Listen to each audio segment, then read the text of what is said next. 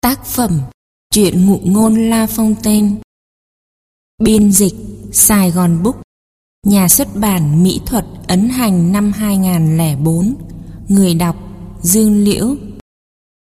Thư viện sách nói dành cho người mù thực hiện. Ve và kiến. Suốt mùa hè dài đằng đẵng, Ve kêu ra giả đến rạc cả người. Rồi khi những cơn gió bấc thổi tới báo hiệu mùa hè sắp qua đi thì ve mới ngừng kêu. Nhìn lại, thấy trong tổ chẳng còn lấy tí lương thực nào để ăn. Bấy giờ, nó mới lo lắng. Thế này thì sắp chết đói mất thôi. Cả một mùa hè, nó chỉ mải miết kêu rên, chẳng còn thì giờ đâu mà đi kiếm ăn. Giờ thì biết làm thế nào đây? Chợt nhớ tới nhà kiến hàng xóm, lúc nào cũng cần mẫn, tha mồi về tổ, nên chắc có nhiều thức ăn dự trữ đây. Ve nảy ra ý định, đến đó vay tạm một ít. Anh Kiến ơi, nhà tôi hết cả thức ăn rồi. Anh có thể cho tôi vay một vài hạt ngũ cốc được không? Đến mùa sau, tôi sẽ trả anh đầy đủ cả lãi và gốc. Tôi xin thề là như vậy.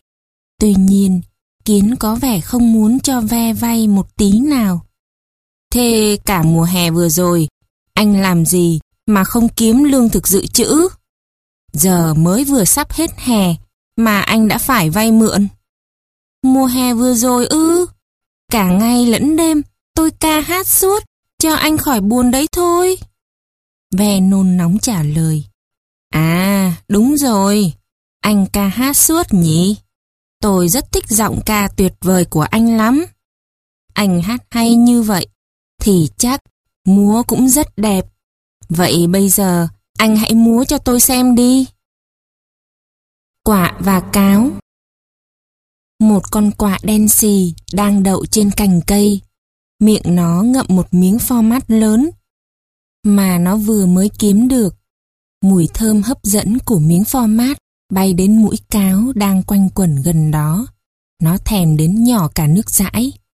Làm thế nào để cướp được miếng format mát ngon lành đó của quả đây? Nó tiến lại gần gốc cây, nơi quả đậu rồi nói. Xin kính chào ngài quả. Bộ lông đen mượt của ngài mới đẹp làm sao? Quả thật, tôi rất ngưỡng mộ vẻ đẹp của ngài. Tôi còn được biết Giọng ca của ngài rất là tuyệt vời. Cả khu rừng này chẳng ai có được giọng ca hay trời phú như của ngài cả. Nếu bây giờ tôi được thưởng thức giọng hát của ngài thì quả là chẳng có vinh hạnh nào hơn. Nghe những lời phỉnh nịnh của cáo, quạ ta vô cùng sung sướng. Bộ lông của quạ đen và mượt thì rõ rồi, nhưng đúng là chưa từng ai khen giọng ca của nó cả. Và để chứng tỏ mình có giọng hót trong trẻo, chẳng ai bì kịp. Nó mở miệng định ca một bài. Nhưng kia, miếng format rơi từ mỏ quạ xuống đất mất rồi. Chỉ chờ có vậy, cáo nhảy bổ đến, cướp miếng format một cách ngon lành. Nó phá lên cười khoái chí rồi nói, Ngài quạ đáng kính ơi, những lời định hót chỉ đem lại điều không may cho kẻ nào thích nghe nó mà thôi. Bài học quý giá này đáng giá một miếng format thơm ngon đấy chứ. Quả ta vô cùng xấu hổ. Từ đó trở đi, quả không bao giờ mắc mưu như vậy nữa. Ếch cũng muốn trở nên to lớn như bò. Một con ếch đang ngồi sưởi nắng trên tấm lá sen trong ao thì nhìn thấy một con bò đang tha thẩn gặm cỏ bên bờ. Ếch ta nghĩ thầm rằng so với con bò khổng lồ kia thì vóc dáng của nó thật quá khiêm tốn, chỉ bằng một quả trứng chứ mấy. Lòng ghen tị của ếch nổi lên, nó ước sao trở thành to lớn như bò kia. Nó cố gắng phình người ra, bành cổ rộng ra, hy vọng cải thiện được vóc dáng bé nhỏ của mình. Này, anh bò, anh thấy tôi to bằng chừng này đã đủ chưa? Tôi còn có thể trở nên to lớn hơn thế này nhiều cơ đấy. Có thể to bằng anh đấy. Thế cậu có thể trở nên to lớn như tôi được không? Không được chứ gì. Thôi đi, chẳng bao giờ cậu đạt được mong ước đó đâu. Cậu ếch ốm yếu, xanh xao và đồng đành à. Đừng gắng nữa làm gì, nếu cứ cố phình người ra như vậy, cậu sẽ bị nổ tung ra đấy. Trên thế giới này, quả là có không ít người không biết lượng sức mình, rốt nát lại muốn trở thành bác học, yếu hèn lại muốn trở thành dũng tướng. Hai con la Hai con la thù hàng ngẫu nhiên gặp nhau trên đường. Một con cõng trên lưng một bao tải lương thực, con kia cõng trên lưng một bao tải tiền vàng. Nó tỏ ra rất tự hào vì được phục dịch cho một ông chủ giàu có. Mặc dù bao tải tiền vàng rất nặng, nhưng nó vẫn rất vui vẻ và sung sướng. Nó còn chế nhạo anh bạn la cùng đường với mình, sao lại chịu khó hầu hạ một ông chủ nghèo, chỉ có bao tải lương thực khiêm tốn kia. Nó luôn thấy hãnh diện, vì mỗi bước đi của nó vang lên tiếng lẻng sẻng của đồng tiền vàng va vào nhau trên lưng. Bỗng nhiên, trên đường đi, chúng gặp một tên cướp. Hắn ta rất chú ý đến bao tải tiền vàng trên lưng con la kia, nên chặn đường, bắt nó dừng lại, hòng chiếm đoạt số của cải đó. Con la này không chịu, nên cố tìm cách rằng bao tải tiền lại, liền bị tên cướp đánh cho mấy đòn chí mạng. Nó rên rỉ, đau đớn phàn nàn. Những lời mà ông chủ hứa thưởng cho ta là những cú nện tàn nhẫn này sao? Sao chỉ có ta là bị tên cướp đó đánh đập, còn anh lại thoát nạn cơ chứ? Anh bạn của tôi ơi! Còn là cõng bao tải lương thực, giờ mới có dịp chế giễu lại. Chọn lựa một sứ mệnh cao cả như anh, không phải lúc nào cũng tốt đâu. Nếu như anh chỉ hầu hạ cho một ông chủ cối say như tôi đây, thì chắc hôm nay anh không bị tên cướp kia đánh cho một trận đau như vậy. Thói xấu Một hôm, thần Jupiter cho triệu tập muôn loài tụ họp dưới trướng của mình và tuyên bố Ta cho gọi các ngươi tới đây là muốn nghe các ngươi bày tỏ về những điều mà các ngươi chưa thấy thỏa mãn về vóc dáng của mình. Các ngươi đừng ngại, cứ thoải mái thổ lộ, ta sẽ giúp các ngươi hoàn thành tâm nguyện của mình.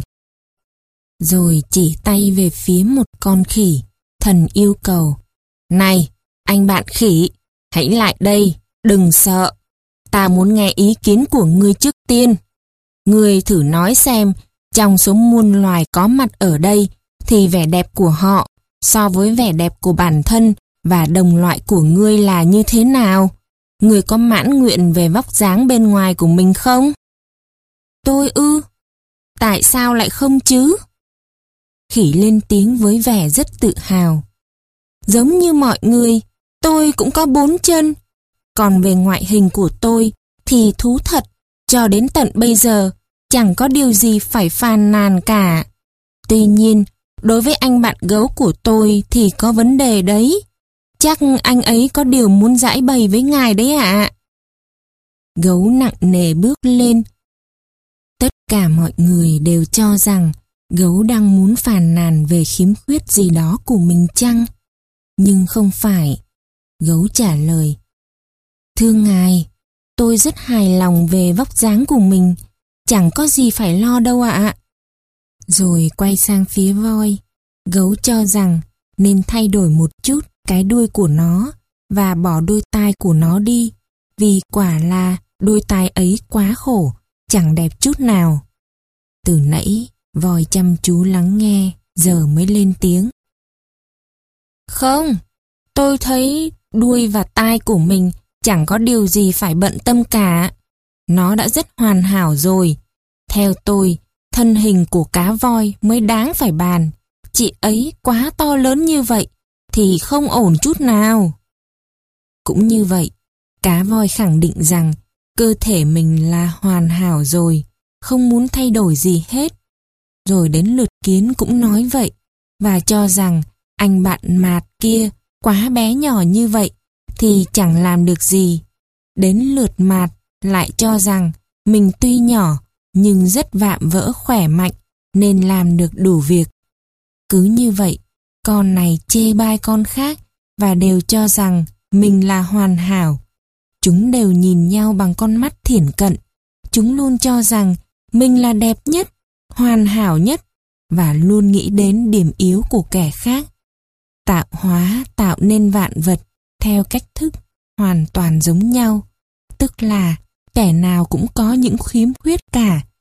Tuy nhiên, kẻ nào cũng cố giấu cho thật kín những điểm chưa hoàn hảo của mình và chỉ trích những điểm chưa hoàn hảo của người khác.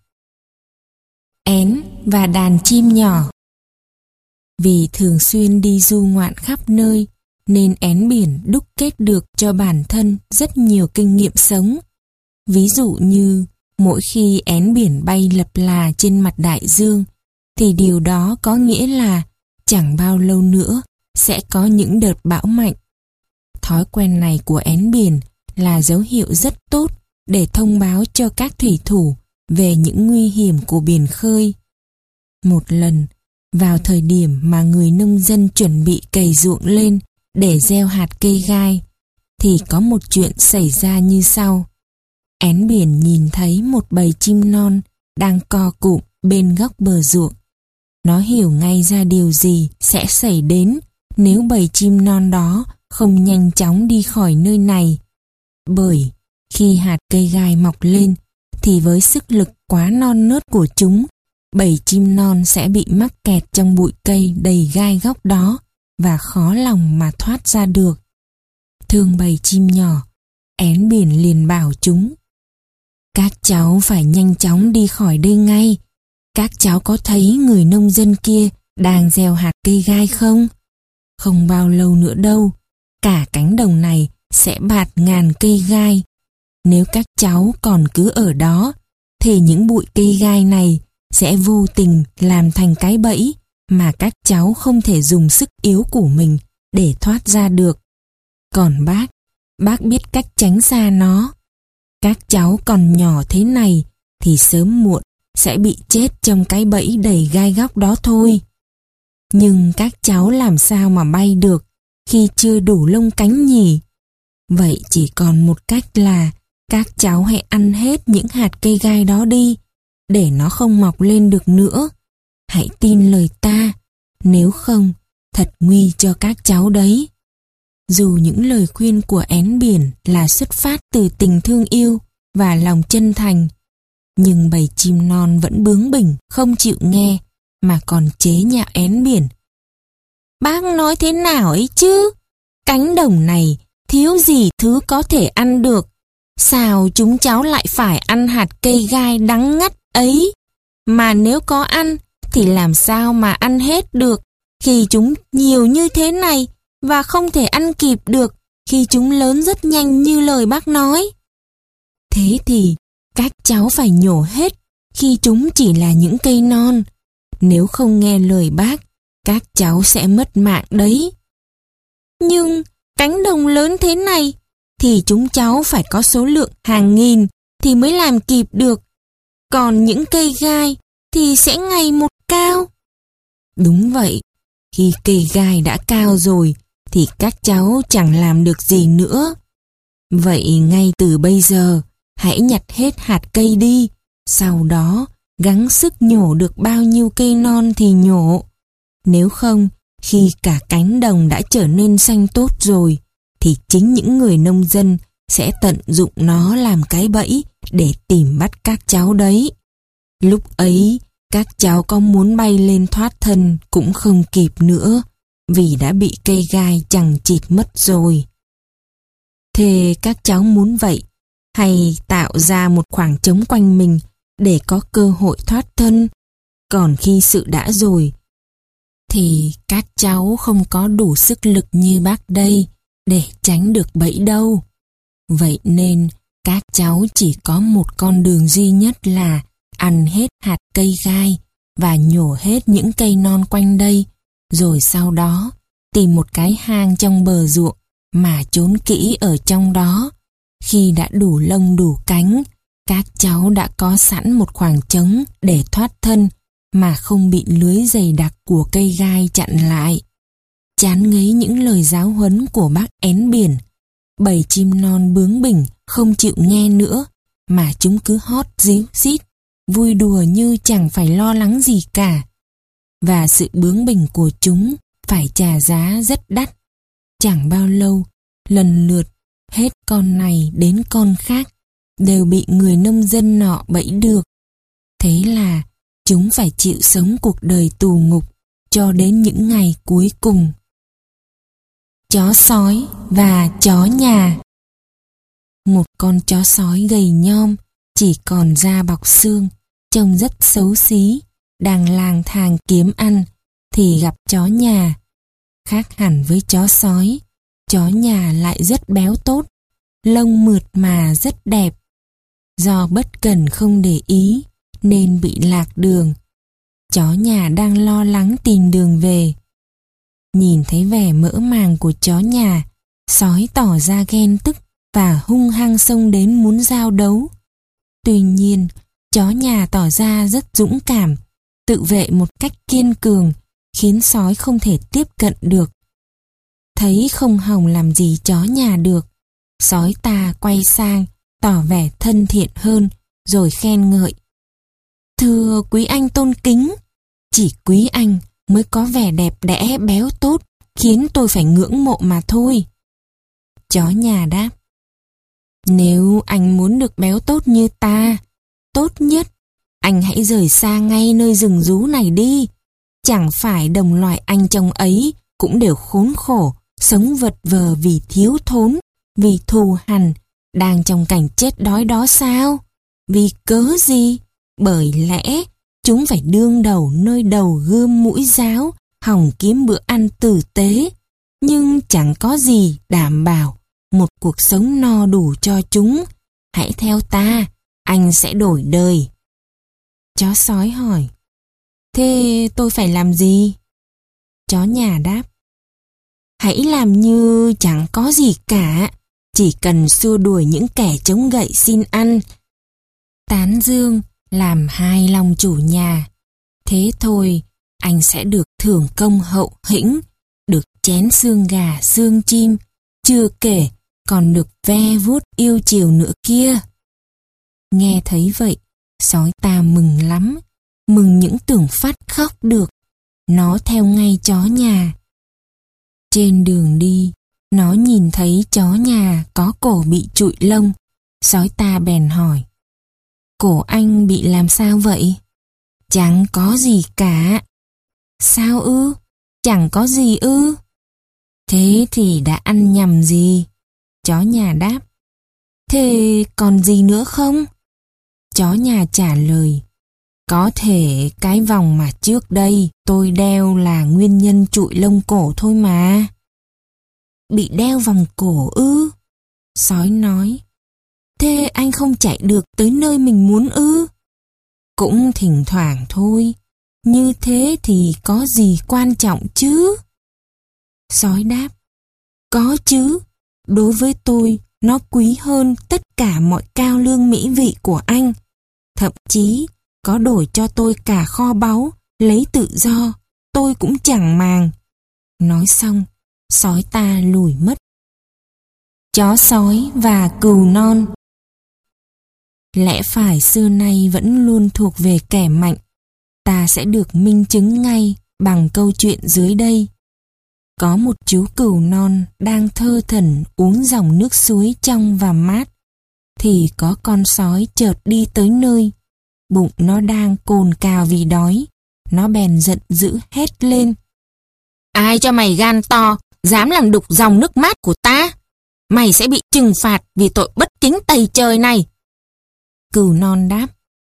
Thưa Đức Ngài tôn kính, xin đừng nổi giận, bởi vì nơi tôi uống nước còn cách xa chỗ ngài không dưới 20 bước về phía cuối dòng.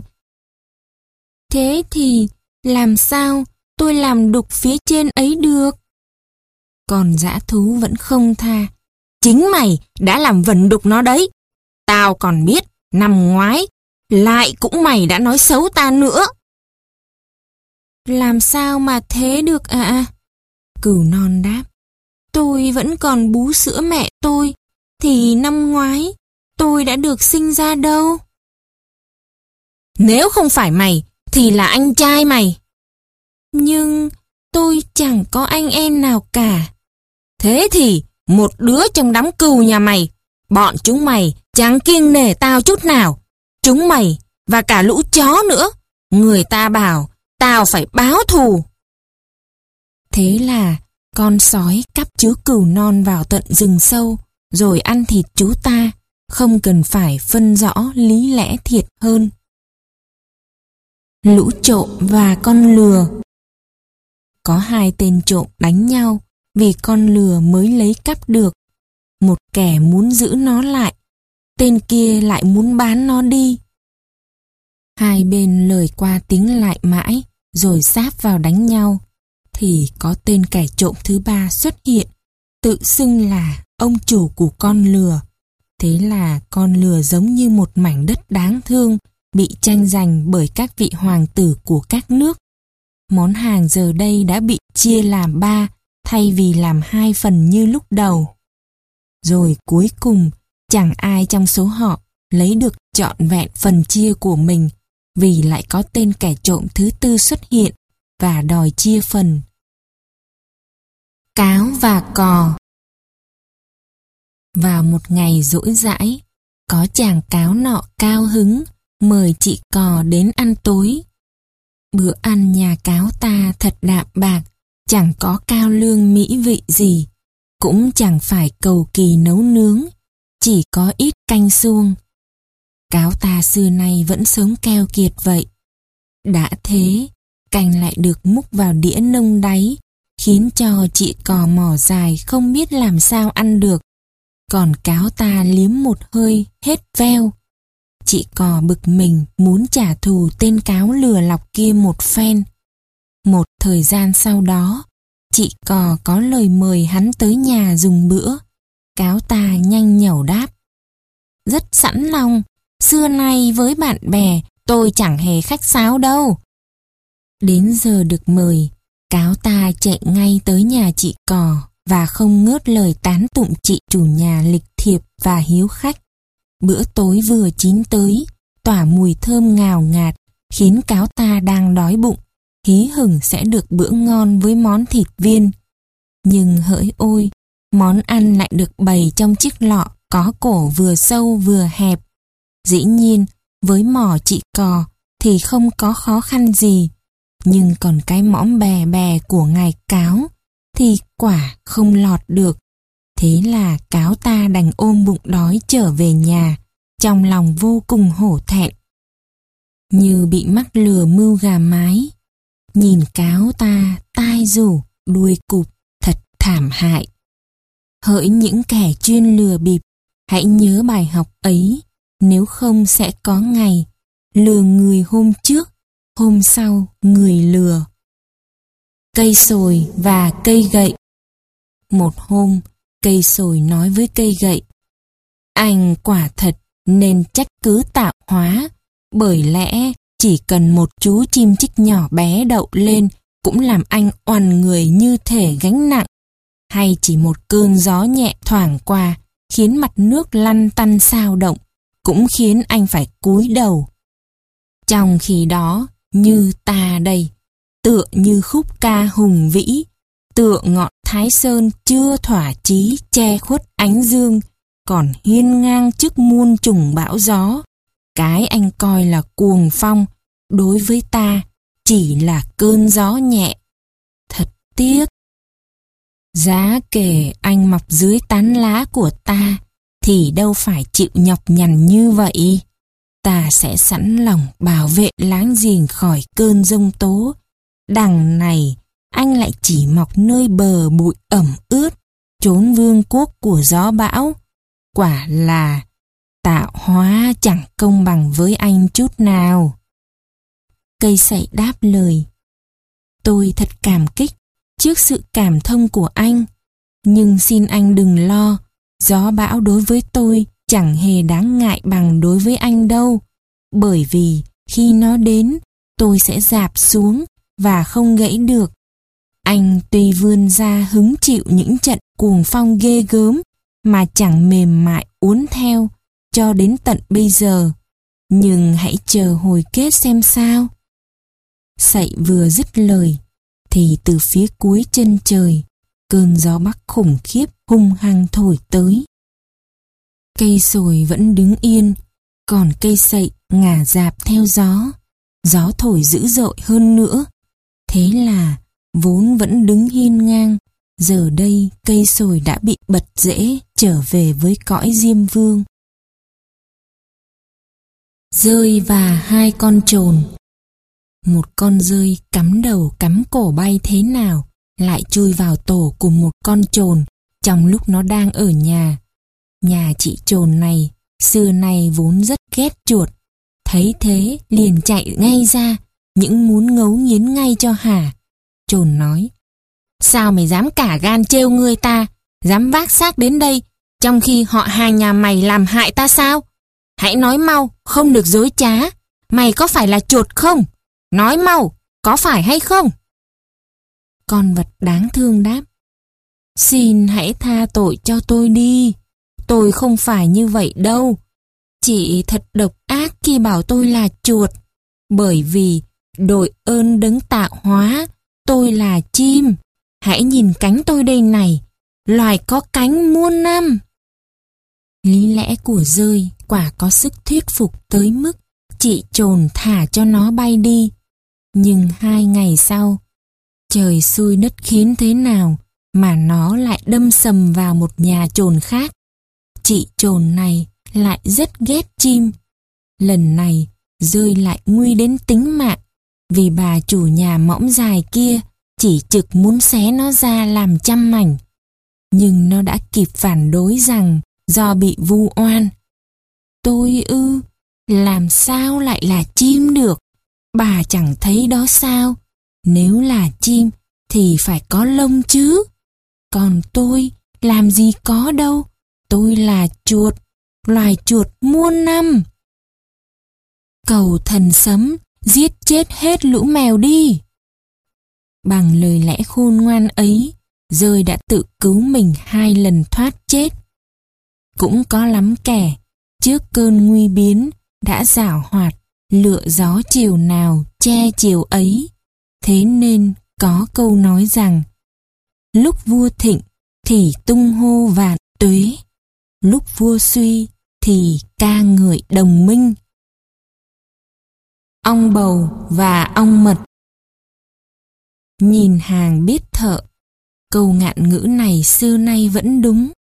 Có vài giọt mật ong bị rơi ra mà không có chủ. Đám ong bầu tíu tít nhận là của mình, nhưng ong mật lại phản đối quyết liệt. Vụ án được trình ra trước ong vò vẽ, nhưng vò vẽ ta cũng không quyết định được là của ai. Đám nhân chứng là loài côn trùng có cánh kêu vo vo rằng bấy lâu nay cứ dựa vào màu sắc thì quả giống của nhà ong mật. Nhưng trong tổ của ong bầu cũng có mật giống như vậy. vỏ vẽ không biết xử lý làm sao. Có chú kiến thợ lên tiếng. Để làm sáng tỏ, phải mở cuộc điều tra. Một con ong mật thận trọng bàn. Làm thế để làm gì? Nếu thế, có đến 6 tháng cũng chẳng tìm ra được rõ nguồn cơn.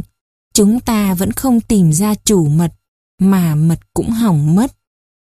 Bây giờ, chủ tọa mới vội nói. Hay là đem đi nhờ gấu phân biệt? Chẳng cần phải tranh cãi lôi thôi. Chẳng phải nhiều lời khó hiểu làm chi. Cứ để chúng tôi và ông bầu cùng làm việc, xem ai có thể làm ra được thứ mật ngọt ngào, đẹp đẽ này. Đám ông bầu nghe thấy thế, liền từ chối làm mật. Chứng tỏ thuật ấy vượt xa tầm hiểu biết của chúng. Còn ông vò vẽ, xử chỗ mật kia, thuộc về mình. Lạy trời phù hộ cho những vụ kiện theo kiểu Thổ Nhĩ Kỳ ấy. Một lý đơn giản mà cũng là luật chung ta nên nhớ là chẳng cần phải lao tâm khổ lực theo kiện làm gì, trong khi kẻ khác trực ăn tươi nuốt sống ta. Khi chúng làm ta mòn mỏi sự chờ đợi, chúng làm vậy chỉ để đạt mục đích cuối cùng là thẩm phán được ăn sò, còn người đi kiện phải đổ vỏ sò mà thôi. Con chim bị trúng tên có con chim chúng phải tên bị thương, sắp chết, hấp hối than thở cho số phận buồn thảm của mình. Trong lúc phải gồng người, chịu một cơn đau dồn nén, nó nói Hỡi loài người tàn bạo, vì cớ gì mà chồng chất thêm vào nội bất hạnh bằng cách bắn mũi tên vào cánh chúng ta. Bọn thợ săn kia đáp.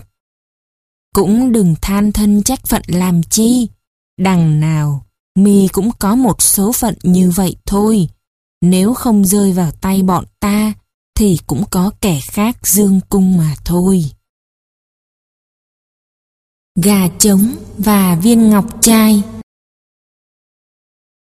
Một hôm, có con gà trống mang viên ngọc trai đến nhà người buôn ngọc bậc nhất kinh thành và nói Tôi thấy nó thật sáng và không có vết, nhưng với tôi, một chút thóc có lẽ tốt hơn.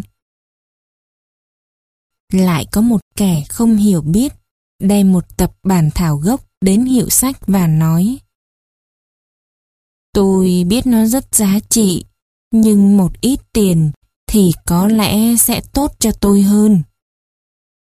Chuột tỉnh và chuột đồng Xưa kia, có một chú chuột ở thành phố mời một cách lịch thiệp người bạn chuột sống ở quê lên chơi để thiết đãi một bữa thịnh soạn. Đến nơi, chúng nhìn thấy đồ ăn ê hề đã bày sẵn trên tấm thảm Thổ Nhĩ Kỳ. Hai chú thả sức đánh chén, quên hết thảy sự đời. Thế nhưng, đang chén chú chén anh, giữa yến tiệc, chẳng thiếu thứ gì, thì có người tới quấy phá cuộc vui. Từ cánh cửa trong phòng phát ra tiếng động, khiến chú chuột thành phố vội vàng trốn mất, làm anh bạn cũng lùi theo. Khi mọi sự yên trở lại, cả hai ló đầu ra, chú chuột thành thị nói Chúng ta tiếp tục chén nốt món thịt quay đi. Thôi, thế là đủ lắm rồi. Chuột dưới quê đáp, ngày mai xin hãy đến nhà tôi, tôi sẽ thết anh một bữa. Tuy không có cao lương mỹ vị đế vương, nhưng chẳng có gì ngăn cản tôi ăn uống tự do tự tại. Chào anh nhé, và hãy cứ trí thú với nỗi sợ hãi phập phồng đi. Đeo chuông cho mèo Có một chú mèo được mệnh danh là sát chuột, có tên là Rodiladus. Chú khiến cho lũ chuột thất điên bát đảo, đến mức người ta chẳng thấy mống nào, như thể chúng đã chui hết vào bóng tối vĩnh cửu cả. Còn một vài con sống sót cũng chẳng dám ló đầu ra khỏi hang. Thế nên, chuột nào chuột nấy phải chịu đói meo. Mỗi khi bóng Rodiladus ngang qua hang của chúng, thì chú ta chẳng khác nào một hung thần ác quỷ, chứ chẳng còn là một con mèo bình thường nữa. Một ngày nọ, mèo ta leo lên mái cao và xa nhà để tìm bạn tình. Trong lúc chú ta đang giàu dĩ với bạn gái, thì đám chuột còn lại. Đang cư ngụ trong nhà, mở cuộc họp trong xó. Ngay khi khai mạc, cụ chùm nhà chuột xưa nay vốn thận trọng nhất đưa ra ý kiến. Dù sớm hay muộn, cũng phải đeo một chiếc chuông nhỏ vào cổ Rodiladus. Chỉ thế, mỗi bước đi của hắn, chuông sẽ rung và chuột sẽ trốn xuống đất. Ai cũng đồng ý với ý kiến của cụ trùm, nhưng điều khó khăn làm ai cũng băn khoăn là làm sao đeo được chuông. Một kẻ nói, tôi chẳng làm việc đó đâu, tôi đâu có ngốc nghếch đến thế. Kẻ khác thêm vào, tôi không biết làm đâu, tôi còn không biết phải làm gì nữa kia. Thế là cả bọn tàn đi, Tôi đã từng thấy nhiều cuộc họp, chẳng phải của nhà chuột, mà của các thầy tu, thậm chí cả những linh mục. Ở đó, họ cũng đưa ra những điều không tưởng.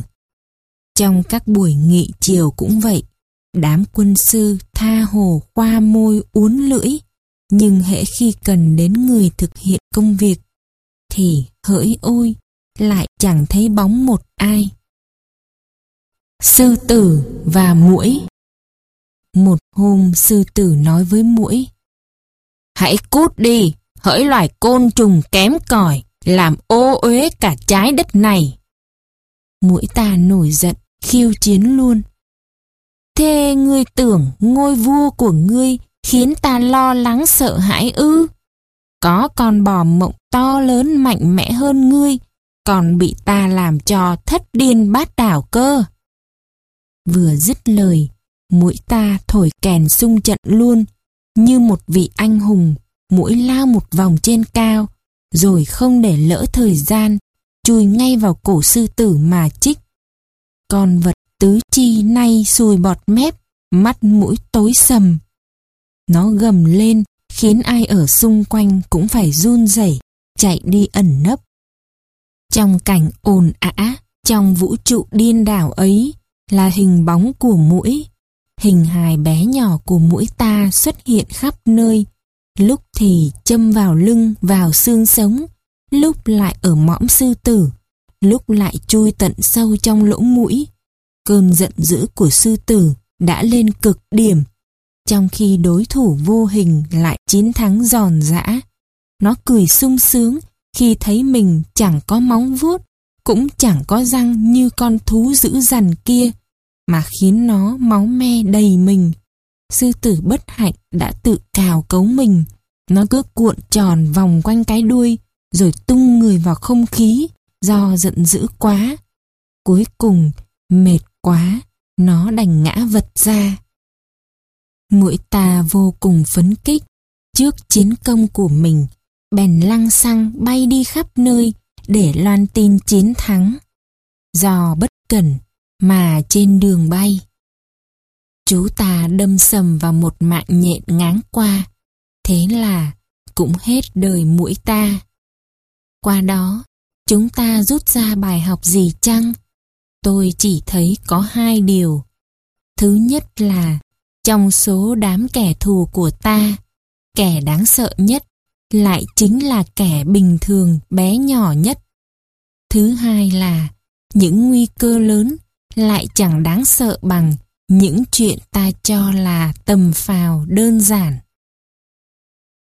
Lừa chở bọt biển và lừa chở muối Có một người lái buôn dắt hai con lừa tai dài chở hàng đến La Mã.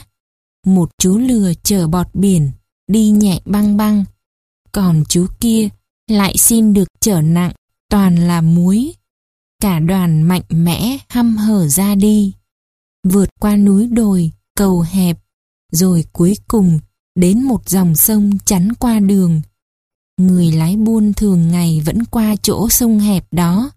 Anh ta nhảy lên lưng con lừa chở bọt biển và xua chú lừa chở muối đi trước. Chú ta vội lao xuống nước và sau đó chú đã vượt lên trên. Bởi vì sau khi lội vài bước, Tất cả số muối đã tan đi nhanh chóng, khiến gánh nặng trên lưng cũng tan biến theo. Anh bạn lừa chở bọt biển, cũng theo gương kẻ đi trước, giống như con cừu luôn nghe theo lời kẻ khác. Chú ta lội ùm xuống sông, nước ngập đến tận cổ và bơi đi. Cả hai đều ngụp nước, nhưng bọt biển ngấm nước làm cho sức nặng nhân lên gấp bội. Trong khi đó, người lái buôn cứ ôm chặt lấy lừa, khiến chú ta không sao bơi vào bờ được. Thế là cả hai đều ở lại đáy sông, chẳng ai đến cứu. Thế nên, qua chuyện này, ta nên nhớ, đừng có bắt trước ai một cách ngốc nghếch, kẻo hối không kịp. Sư tử và chuột Trên đời này, mọi người nên tin rằng mình có thể luôn cần đến sự giúp đỡ của kẻ yếu đuối bé nhỏ hơn ta. Chuyện sau sẽ chỉ cho bạn thấy sự thật ấy bằng một minh chứng. Có chú chuột nọ, một hôm, không biết sơ sẩy thế nào, vừa chui khỏi hang, lại rơi ngay vào móng vuốt của sư tử. Chúa tể muôn loài hôm đó tỏ ra là bậc trí tôn nhân từ, đã thả chuột đi. Nào có ai nghĩ chuột sẽ nhớ ơn ấy, cũng như chúa tể muôn loài lại có lúc xa cơ. Ấy vậy mà, vào một ngày sư tử vừa ra khỏi rừng, đã bị mắc ngay vào bẫy lưới. Sư tử ta ra sức gào thét, mà không sao thoát được. Chuột bấy giờ liền chạy ra, dùng răng cắn thủng mắt lưới, làm các mắt khác cũng tuột theo. Bình tĩnh, nhẫn nại, chịu khó, không quản thời gian, ắt sẽ được việc hơn, nóng vội và giận dữ. Bồ câu và kiến Lại một minh chứng khác từ những con vật bé nhỏ như sau. Dưới dòng nước suối trong và mát, có một chú chim câu đang uống nước, thì thấy một chú kiến nhỏ rơi xuống, đang trôi lập lờ. Chú ta đang gắng hết sức vùng vẫy thoát khỏi dòng nước cuốn, nhưng vô ích. Chú ta chẳng thể nào bơi vào bờ được. Chim bồ câu rủ lòng thương xót, mới ngắt một cành cỏ, ném xuống nước cho kiến làm cầu trèo lên. Thế là kiến ta thoát nạn. Một thời gian sau, khi chim câu đang mải rỉa lông, thì có một người thợ săn mang súng bất chợt nhìn thấy. Chú chim quả là béo tốt. Người thợ săn nghĩ ngay đến món cháo chim làm bác ta thích chí. Bác ta tiến lại gần, định bắn, thì kiến nhìn thấy, đốt vào gót chân, khiến bác ta phải quay đầu lại. Thấy động, chim tung cánh bay xa. Món súp của bác thợ săn cũng tan thành mây khói, vì còn bổ câu đâu nữa. Ếch muốn có vua. Loài ếch đang sống trong chế độ dân chủ, lại muốn chuyển sang chế độ quân chủ. Chúng kêu la dầm trời, buộc thượng đế phải ban cho chúng một ông vua. Thế là một ông vua lành như bụt rơi từ trên cao xuống, làm rung chuyển khắp chốn, khiến cho đám dân chúng nơi đầm lầy ngu ngốc và nhát chết, vội vã lỉnh đi trốn. Kẻ giấu mình dưới nước, đứa nấp vào thân cây. Đám sậy hay vào các hang ven đầm lầy. Thật lâu, cũng chẳng ai dám nhìn thẳng vào mặt vị quốc vương mà chúng cứ ngỡ đó phải là một vị khổng lồ. Nhưng thực ra, đó chỉ là một tên vô tích sự. Những ai lúc đầu sợ sệt, giờ đã dần dần bạo gan nhìn ngắm, ló ra khỏi hang và lại gần, nhưng vẫn còn run cầm cập. Sau đó, kẻ nọ nối tiếp kẻ kia thành hàng đàn hàng lũ kéo ra. Cả bọn lân la kết thân, đến mức cuối cùng chúng trèo cả lên vai vua. Bậc quốc vương nhân từ chịu đựng chúng và đứng im lặng, chẳng phản ứng gì. Chẳng mấy thời gian sau đó, Thượng Đế lại váng đầu váng óc vì những tiếng kêu gào của bọn ếch. Xin hãy cho chúng con một vị vua hoạt bát. Lần này, Thượng Đế lại phái một tên vua bạo chúa. Hắn tàn sát, giết hại, nhai nuốt đám dân đen tùy thích. Họ nhà ếch lại phàn nàn không đồng tình. Thượng Đế đáp. Các ngươi còn mong muốn gì nữa? Chẳng phải các ngươi muốn có vua hoạt bát đó sao? Lẽ ra, ngay từ đầu, các ngươi phải biết quý trọng, giữ gìn chính thể của mình. Đằng này, các ngươi chẳng những không thế, mà còn không hài lòng với vị vua hiền lành nhu nhược ban đầu. Các ngươi thỏa thích xin đổi. Vậy, các ngươi không sợ lâm vào cảnh tệ hơn sao? Cáo và dê Một hôm, thủ lĩnh cáo đi chơi cùng với bạn dê sừng dài của mình. Dê thì hiền lành, chẳng biết nhìn xa trông rộng. Còn cáo xưa này vốn thừa giảo hoạt, lừa lọc ở dạng bậc thầy. cả hai đều khát nước, nên cùng phải xuống một cái giếng để uống. Sau khi đã no nê, cả hai cùng tìm cách trèo lên, cáo hỏi dê. Bạn thân mến, chúng ta làm sao bây giờ? Uống xong rồi, ta phải tìm cách leo lên thôi. Theo tôi, anh hãy vươn chân cao lên và cả đôi sừng nữa. Anh đứng tựa vào thành giếng để tôi trèo lên mình anh. Anh dùng sừng đưa tôi lên cao, tôi lên trước, rồi sẽ kéo anh lên sau nhé. Dê đáp, bạn yêu quý, ý kiến quả hay, tôi phải khâm phục những con người thông thái như anh. Còn về phần tôi, thú thực, tôi chẳng thể nào nghĩ ra được kế ấy. Cáo leo lên khỏi giếng, bỏ mặc người bạn đồng hành của mình ở lại và còn ra vẻ động viên anh bạn bình tĩnh chờ đợi bằng lời ngon ngọt. Nó nói, Giá trời ban cho anh trí tuệ nhiều như dâu dưới cằm, thì anh đã chẳng nhẹ dạ leo xuống giếng này. Thôi, hãy bình tĩnh tự leo lên nhé. Tôi chẳng có trách nhiệm phải kéo anh lên. Hãy cố gắng hết sức. Giờ tôi có việc phải đi, không chậm trễ được. Thế mới biết, phải xong xuôi mọi việc mới xét đoán được lòng dạ nhân tình thế thái. Gà trống và cáo có một chú gà trống già, khéo léo và khôn ngoan, đang đứng gác trên cành cây, thì một con cáo bước tới, giọng giả là ngọt ngào. Hỡi người anh em, tôi đến để thông báo cho anh biết, giờ đây chúng ta không nên gây chiến với nhau nữa, mà hãy giàn hòa với nhau. Hãy xuống đây để tôi ôm hôn bạn nào. Xin bạn đừng chậm trễ, vì hôm nay tôi còn phải giàn hòa với hai người nữa. Thế là từ nay họ gà nhà anh và cả anh nữa tha hồ sung sướng, chẳng còn lo sợ gì nữa, vì chúng ta sẽ đối đãi với nhau như anh em. Anh hãy về mà lo mở tiệc, bắn pháo hoa ngày tối nay đi. Tuy vậy, cũng hãy đến đây để nhận nụ hôn huynh đệ giao hảo nào.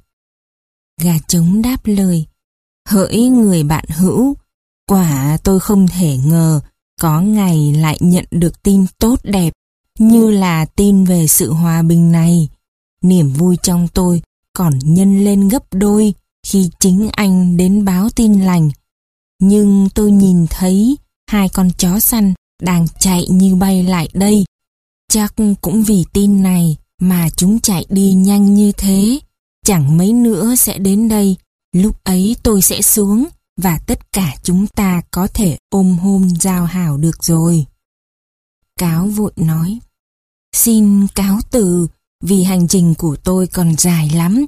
Thôi, để lần khác chúng ta ăn mừng hỷ sự này cũng được. Nói rồi, cáo ta cúp đuôi đi miết, trong lòng buồn bực vì mưu kế đi tong. Còn chú gà trống già, khoái trá, cười nhạo sự sợ hãi của cáo. Niềm vui của chú ta nhân lên gấp đôi khi chính quân lừa đảo lại bị mắc lừa. Sói đội lốt người chăn cừu Có con sói bắt đầu thấy khó kiếm ăn hơn từ đám cừu non quanh đấy. Bèn nghĩ cách gian rảo giống như cáo. Nó muốn biến dạng thành một người mới, quấn quanh mình một tấm vải thô giống như người chăn cừu. Nó còn chặt cây làm gậy và không quên đeo kèn túi. Nếu được, nó cũng sẵn sàng viết lên dòng mũ chữ Chính ta là Gilead, người chăn đằng cừu này. Sau khi đã cải trang xong xuôi, nó tì hai chân trước lên gậy và từ từ gã Gilead giả tiến lại gần đàn cừu non. Anh chàng Gilead chân cừu thật đang ngả lưng ngủ say trên thảm cỏ. Cạnh anh ta tất thảy đàn chó và phần lớn lũ cừu non đều đang say giấc. Chiếc kèn mục đồng cũng nằm in bên cạnh. Tên giả dạng, gian xảo để mặc cho người và chó săn ngủ say. Nó lập tức lùa đám cừu non đi. Nó cho rằng cần phải cất tiếng như thường lệ sẽ tốt hơn. Nào ngờ, giọng của nó chẳng giống mục đồng đã làm hỏng hết mọi chuyện. Vì âm thanh mà nó phát ra làm rung chuyển cả khu rừng. Nghe giọng của nó, cả đám cừu non, chó săn và chàng trai chăn cừu bừng tỉnh giấc. Thế là mưu bị bại lộ. Con sói khốn khổ khi ấy bị chiếc áo quấn chặt, đâm ra luống cuống, chẳng thể chạy trốn, cũng không kháng cự được. Xưa nay, ở đời, hễ là sói, thì ắt vẫn hoàn sói, có thay hình đổi dạng trước sau cũng bại lộ. Hành sự như vốn có, có khi lại được việc hơn nhiều. Con cáo và chùm nho Có chú cáo khoác lác nọ, có người còn gọi chú là bịp bợm. Một hôm nhìn thấy trên giàn nho những chùm nho chín mọng treo lủng lẳng trong lúc bụng đang đói meo. Cáo ta thèm được bữa ngon lành, nhưng chẳng với tới được đám nho hấp dẫn kia. Thế là cậu chàng đành chép miệng. Nho vẫn còn xanh lắm. Chỉ xứng với những kẻ phàm phu tục tử mà thôi. Như vậy lại chẳng hay hơn ngồi than vãn hay sao? Khi sư tử về già Có con sư tử nọ. Trước vốn là chúa tể Sơn Lâm Là niềm kinh sợ của rừng già. Nhưng theo năm tháng Giờ đây không còn oai hùng như trước nữa. Nó nằm ôm niềm hối tiếc quá khứ kiêu hùng đã qua Và than thở cho vẻ yếu đuối hiện tại của mình. Có con ngựa đi qua cũng đá nó, sói dùng răng cắn nó, bò lấy sừng húc nó. Sư tử già bất hạnh, giờ trở nên buồn não, đờ đẫn, chẳng thể gào thét nổi. Nó nằm chờ tới số của mình và đầy phiền muộn khi nhìn thấy ngay cả con lừa cũng từ hang chạy đến. Trời, thế này thì quá lắm. Nó nói, Ta cũng muốn chết lắm rồi, nhưng chịu chết dưới tay ngươi thì quả là ta chết hai lần mất. Chó sói và chị cò Họ hàng nhà sói xưa nay vốn háo ăn, có con sói nọ cũng không ngoại lệ. Trong lúc khoái trá, nó đã ăn ngấu nghiến, nút vội nút vàng, thế nên bị hóc xương ở họng nặng đến mức tưởng toi mạng sói. Nhưng thật may mắn cho sói là dù không kêu được, nhưng ở gần đó có chị cò đi ngang qua. Sói ta ra hiệu cho chị tới gần. Chị cò trổ tài nghệ, dùng mỏ dài lôi được mảnh xương ra. Sau đó, chị đòi sói phải trả công. Trả công cho ngươi ư? Sói đáp, con mẹ này, ngươi đùa đấy à? Ngươi vẫn còn rút được mỏ từ cổ họng ta bình yên như thế, chẳng là đã nhiều lắm rồi sao? Thôi, hãy cút đi, đồ vô ơn bạc bẽo, và nhớ là lần sau đừng có rơi vào tay ta nhé. Trồn xa vựa thóc Có nàng trồn thân dài và gầy nhom, chui vào vựa thóc bằng lỗ rất nhỏ. Trồn ta mới ốm dậy, nên còn yếu ớt được chui vào trốn kín đáo đầy đồ ăn, nên thỏa thê ăn xài, chẳng biết trời đất nơi đâu. Vì vậy mà đầy một tuần sau, trồn đã lấy lại vẻ béo tốt mỡ màng. Trong một đêm tối, nghe tiếng động, nàng ta mới tìm đường thoát ra bằng hang cũ. Nhưng chẳng thể lọt vừa nữa, nàng trồn quanh quẩn, hết ra lại vào vài vòng, cứ tưởng mình nhầm, Nàng ta tự nhủ. Thật lạ lùng, đây rõ ràng là nơi ta vào cách đây chỉ có 5 hay 6 ngày thôi mà. Có con chuột cống nhìn thấy nàng trồn muộn phiền như vậy, mới lên tiếng. Lúc cô vào đây, bụng đâu có căng phòng, thế mới chui lọt. Vào kho lúc gầy, thì thoát ra cũng phải ốm bớt đi. Điều tôi nói đây người ta đã nói với bao người khác rồi. Đừng có nghĩ ngợi nhiều quá mà nhầm lẫn việc mình, việc người đấy cô ơi. Chuyện về lạc đà và gậy nổi Xưa có câu chuyện về lạc đà như sau. Người thứ nhất nhìn thấy chú ta, tưởng là loài vật mới lạ ghê gớm, bèn đi trốn. Người thứ hai còn dám lại gần. Còn đến người thứ ba, anh ta lấy dây buộc vào cổ lạc đà và dắt đi. Vậy mới biết, khi quen thì vật gì cũng thấy bình thường. Cái mà chúng ta tưởng là đặc dị ghê gớm lắm, thì lúc tiếp cận sẽ thấy chẳng to tát lạ lẫm gì. Lại có câu chuyện về cây gậy nổi như sau. Có người gác biển nhìn thấy từ xa trên mặt nước có vật gì đó nổi dập dềnh. Cứ ngỡ đó chắc hẳn phải là một chiếc thuyền đầy uy lực. Nhưng chỉ lát sau, vật đó đến gần, lại đoán chỉ là tàu hỏa công. Đến gần hơn, lại tưởng con thuyền, rồi chiếc ba lô. Cuối cùng, lúc nhìn rõ ràng, hóa ra chỉ là cây gậy khô nổi trên sóng. Trên đời này, tôi đã từng thấy rất nhiều điều như thế.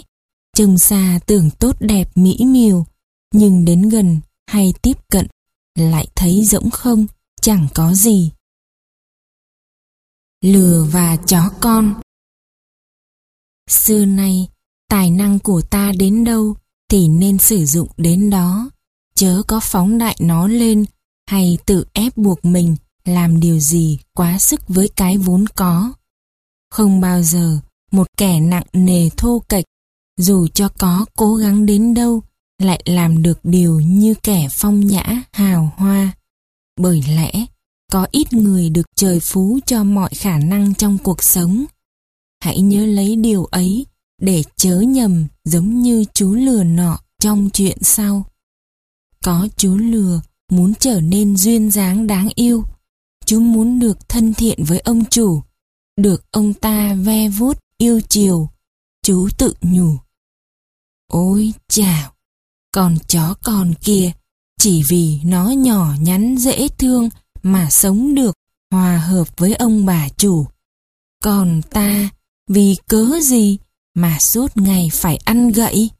Nó đã làm gì cơ chứ? Nó chỉ chìa chân ra, thế là được bắt tay, được ôm hôn. Nếu chỉ cần làm có thế mà được tán tụng, thì chẳng cực nhọc gì. Với ý nghĩ lấp lánh ấy, vừa nhìn thấy ông chủ, chú ta nặng nề bước đến, cọ một sừng thô giáp của mình vào cầm ông ta, hết sức nồng thắm. Lừa ta còn không quên kèm theo vài khúc hát duyên dáng nhằm tô điểm thêm cho hành động mạnh mẽ của mình. Ôi chao! Kiểu vút ve gì đây? Bản nhạc du dương nào mà kinh khủng vậy? Ông chủ hét lên ngay tức khắc. Gậy đâu? Mang gậy cho ta!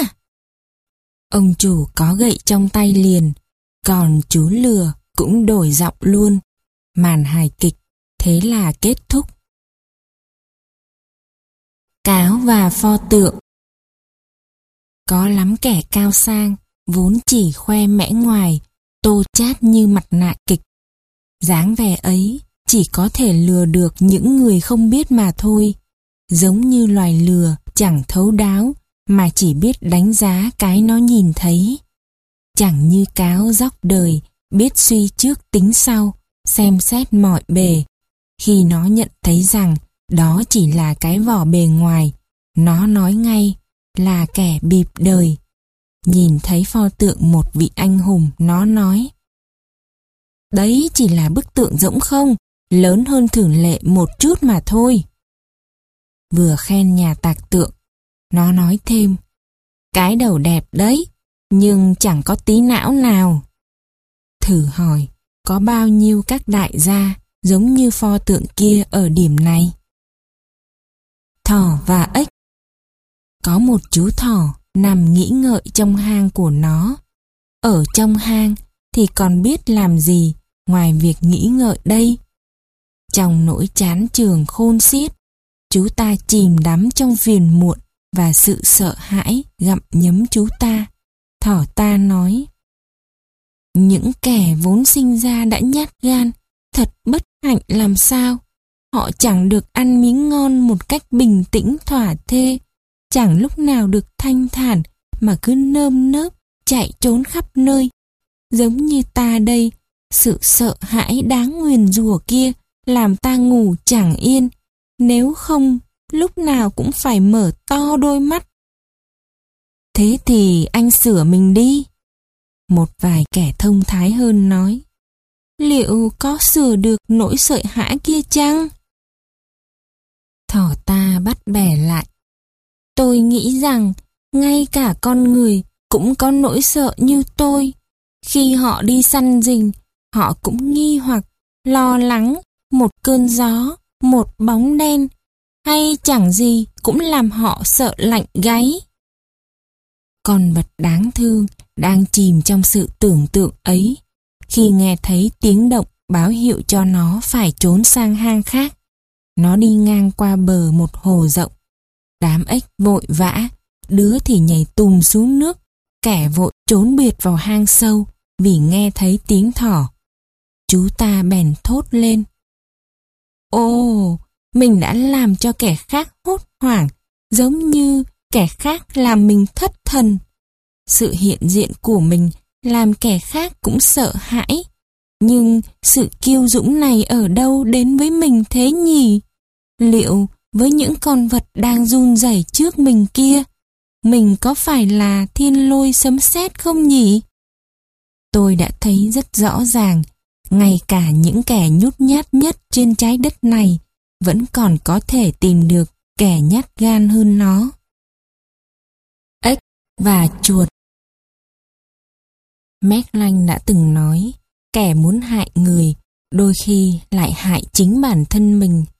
Tôi tiếc là giờ đây câu ấy hơi cổ, nhưng với tôi, nó luôn mang sức sống đặc biệt.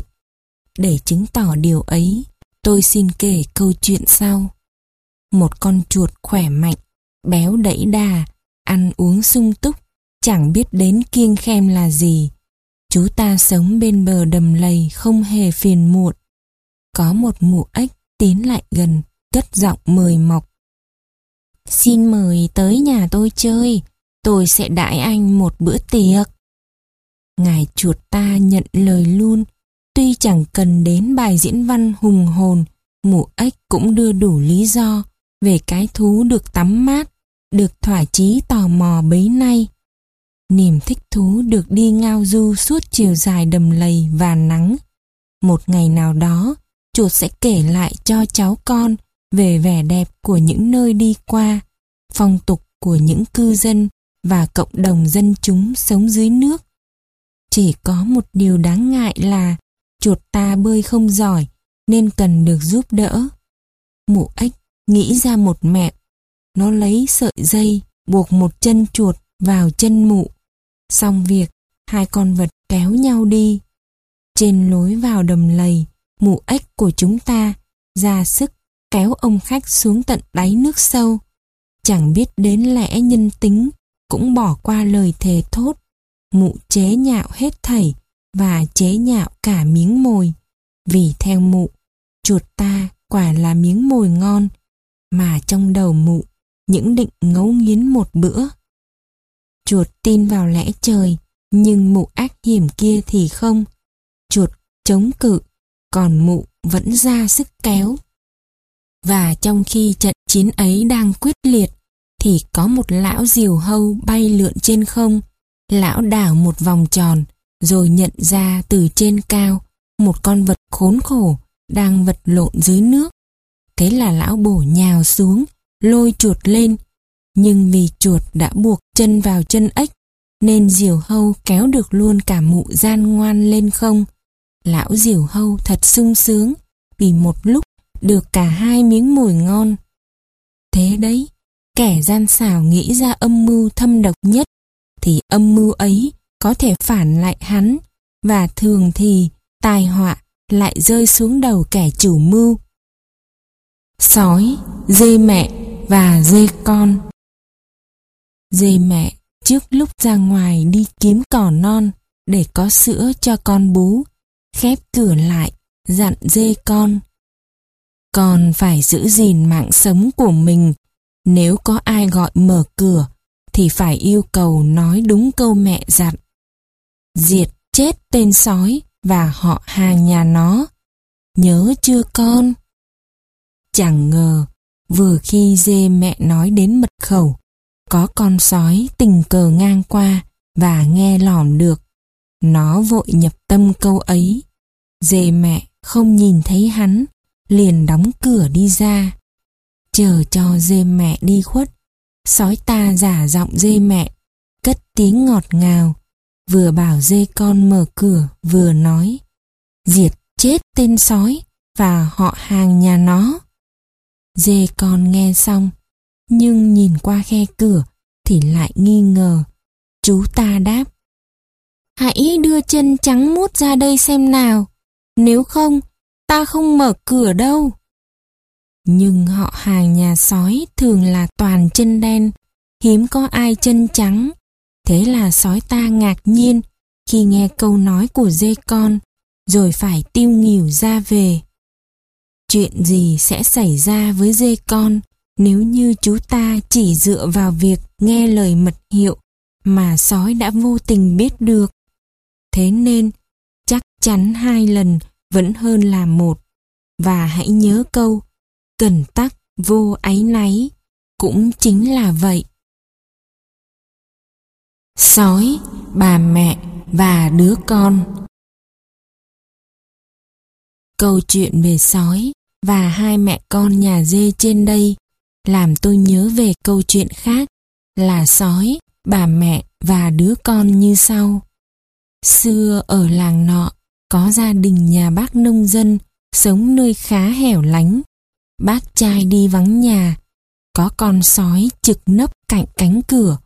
Nó đã nghĩ rằng trong nhà là các con vật đủ loại như cừu sữa, cừu đực, bò cái, lại cả đám gà tây, rồi hàng đống thức ăn. Nhưng chờ mãi chẳng thấy gì.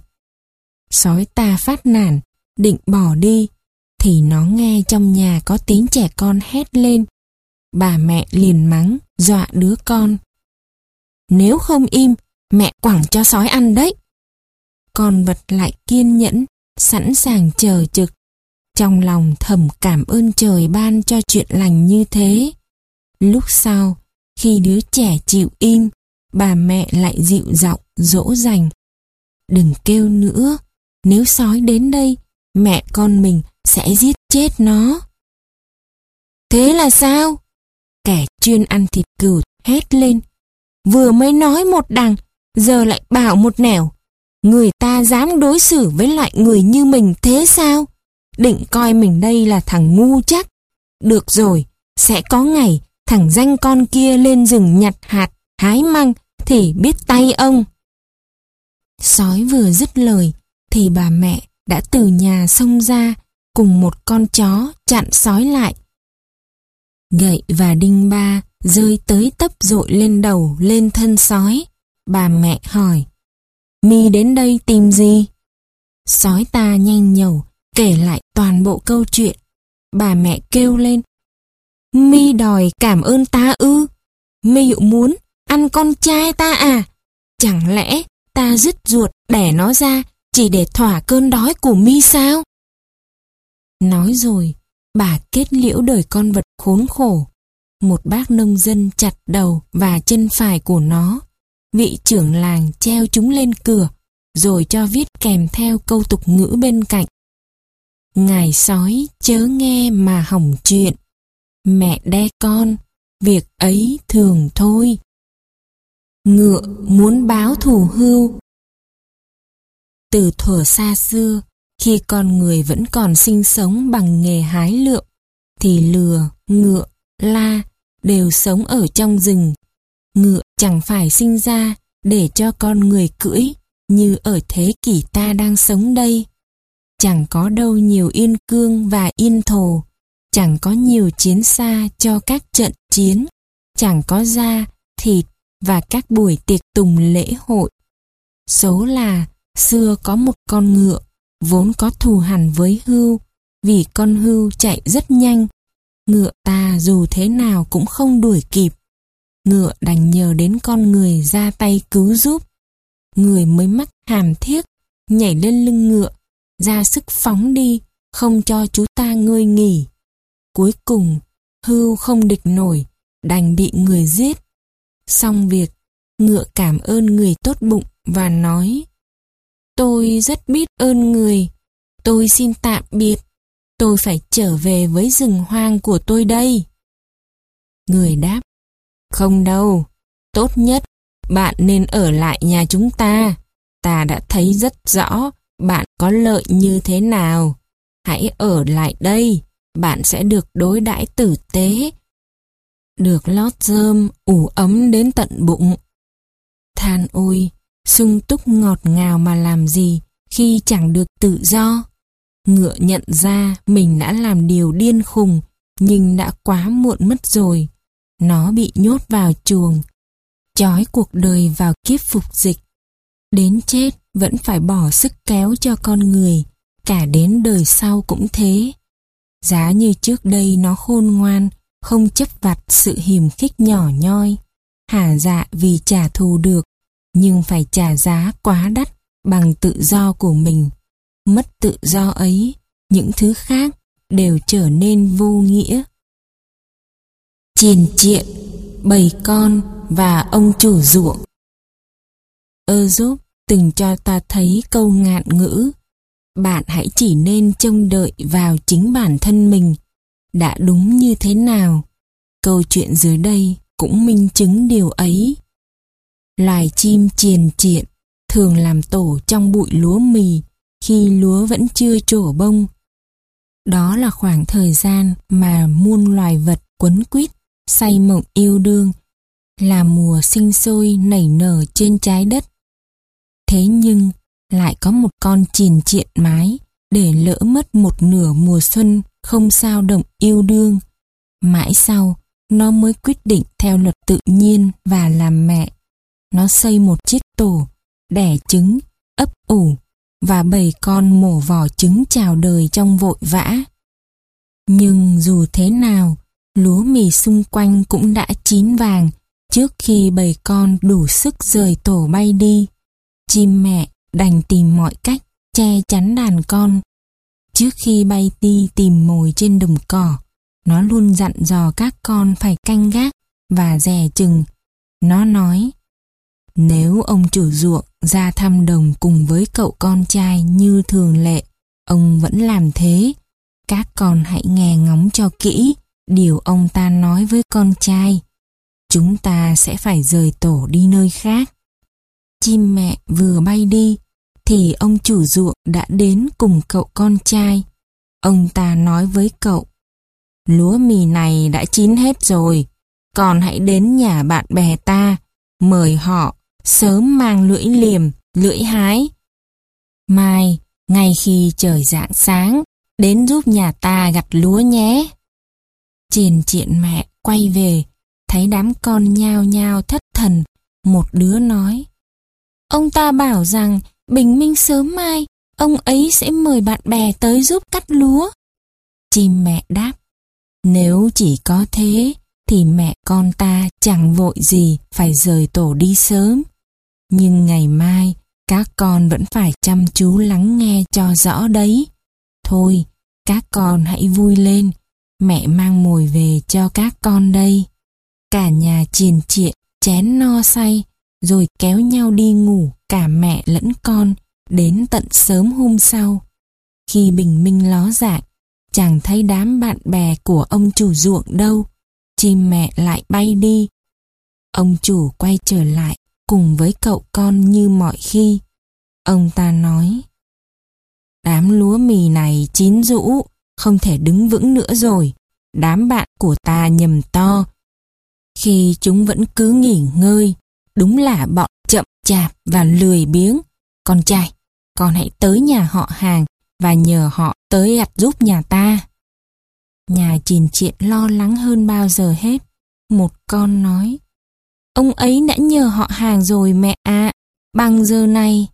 Không đâu các con yêu, hãy cứ bình yên ngủ ngoan nào, chúng ta chẳng phải lo đến việc chuyển nhà vội. Chiền triện mẹ, quả thực có lý, bởi vì chẳng có ai tới cả.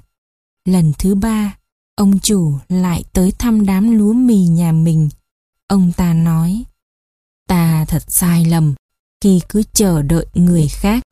Chẳng ai nhiệt tình hết, cả những người bạn tốt nhất lẫn họ hàng nhà ta.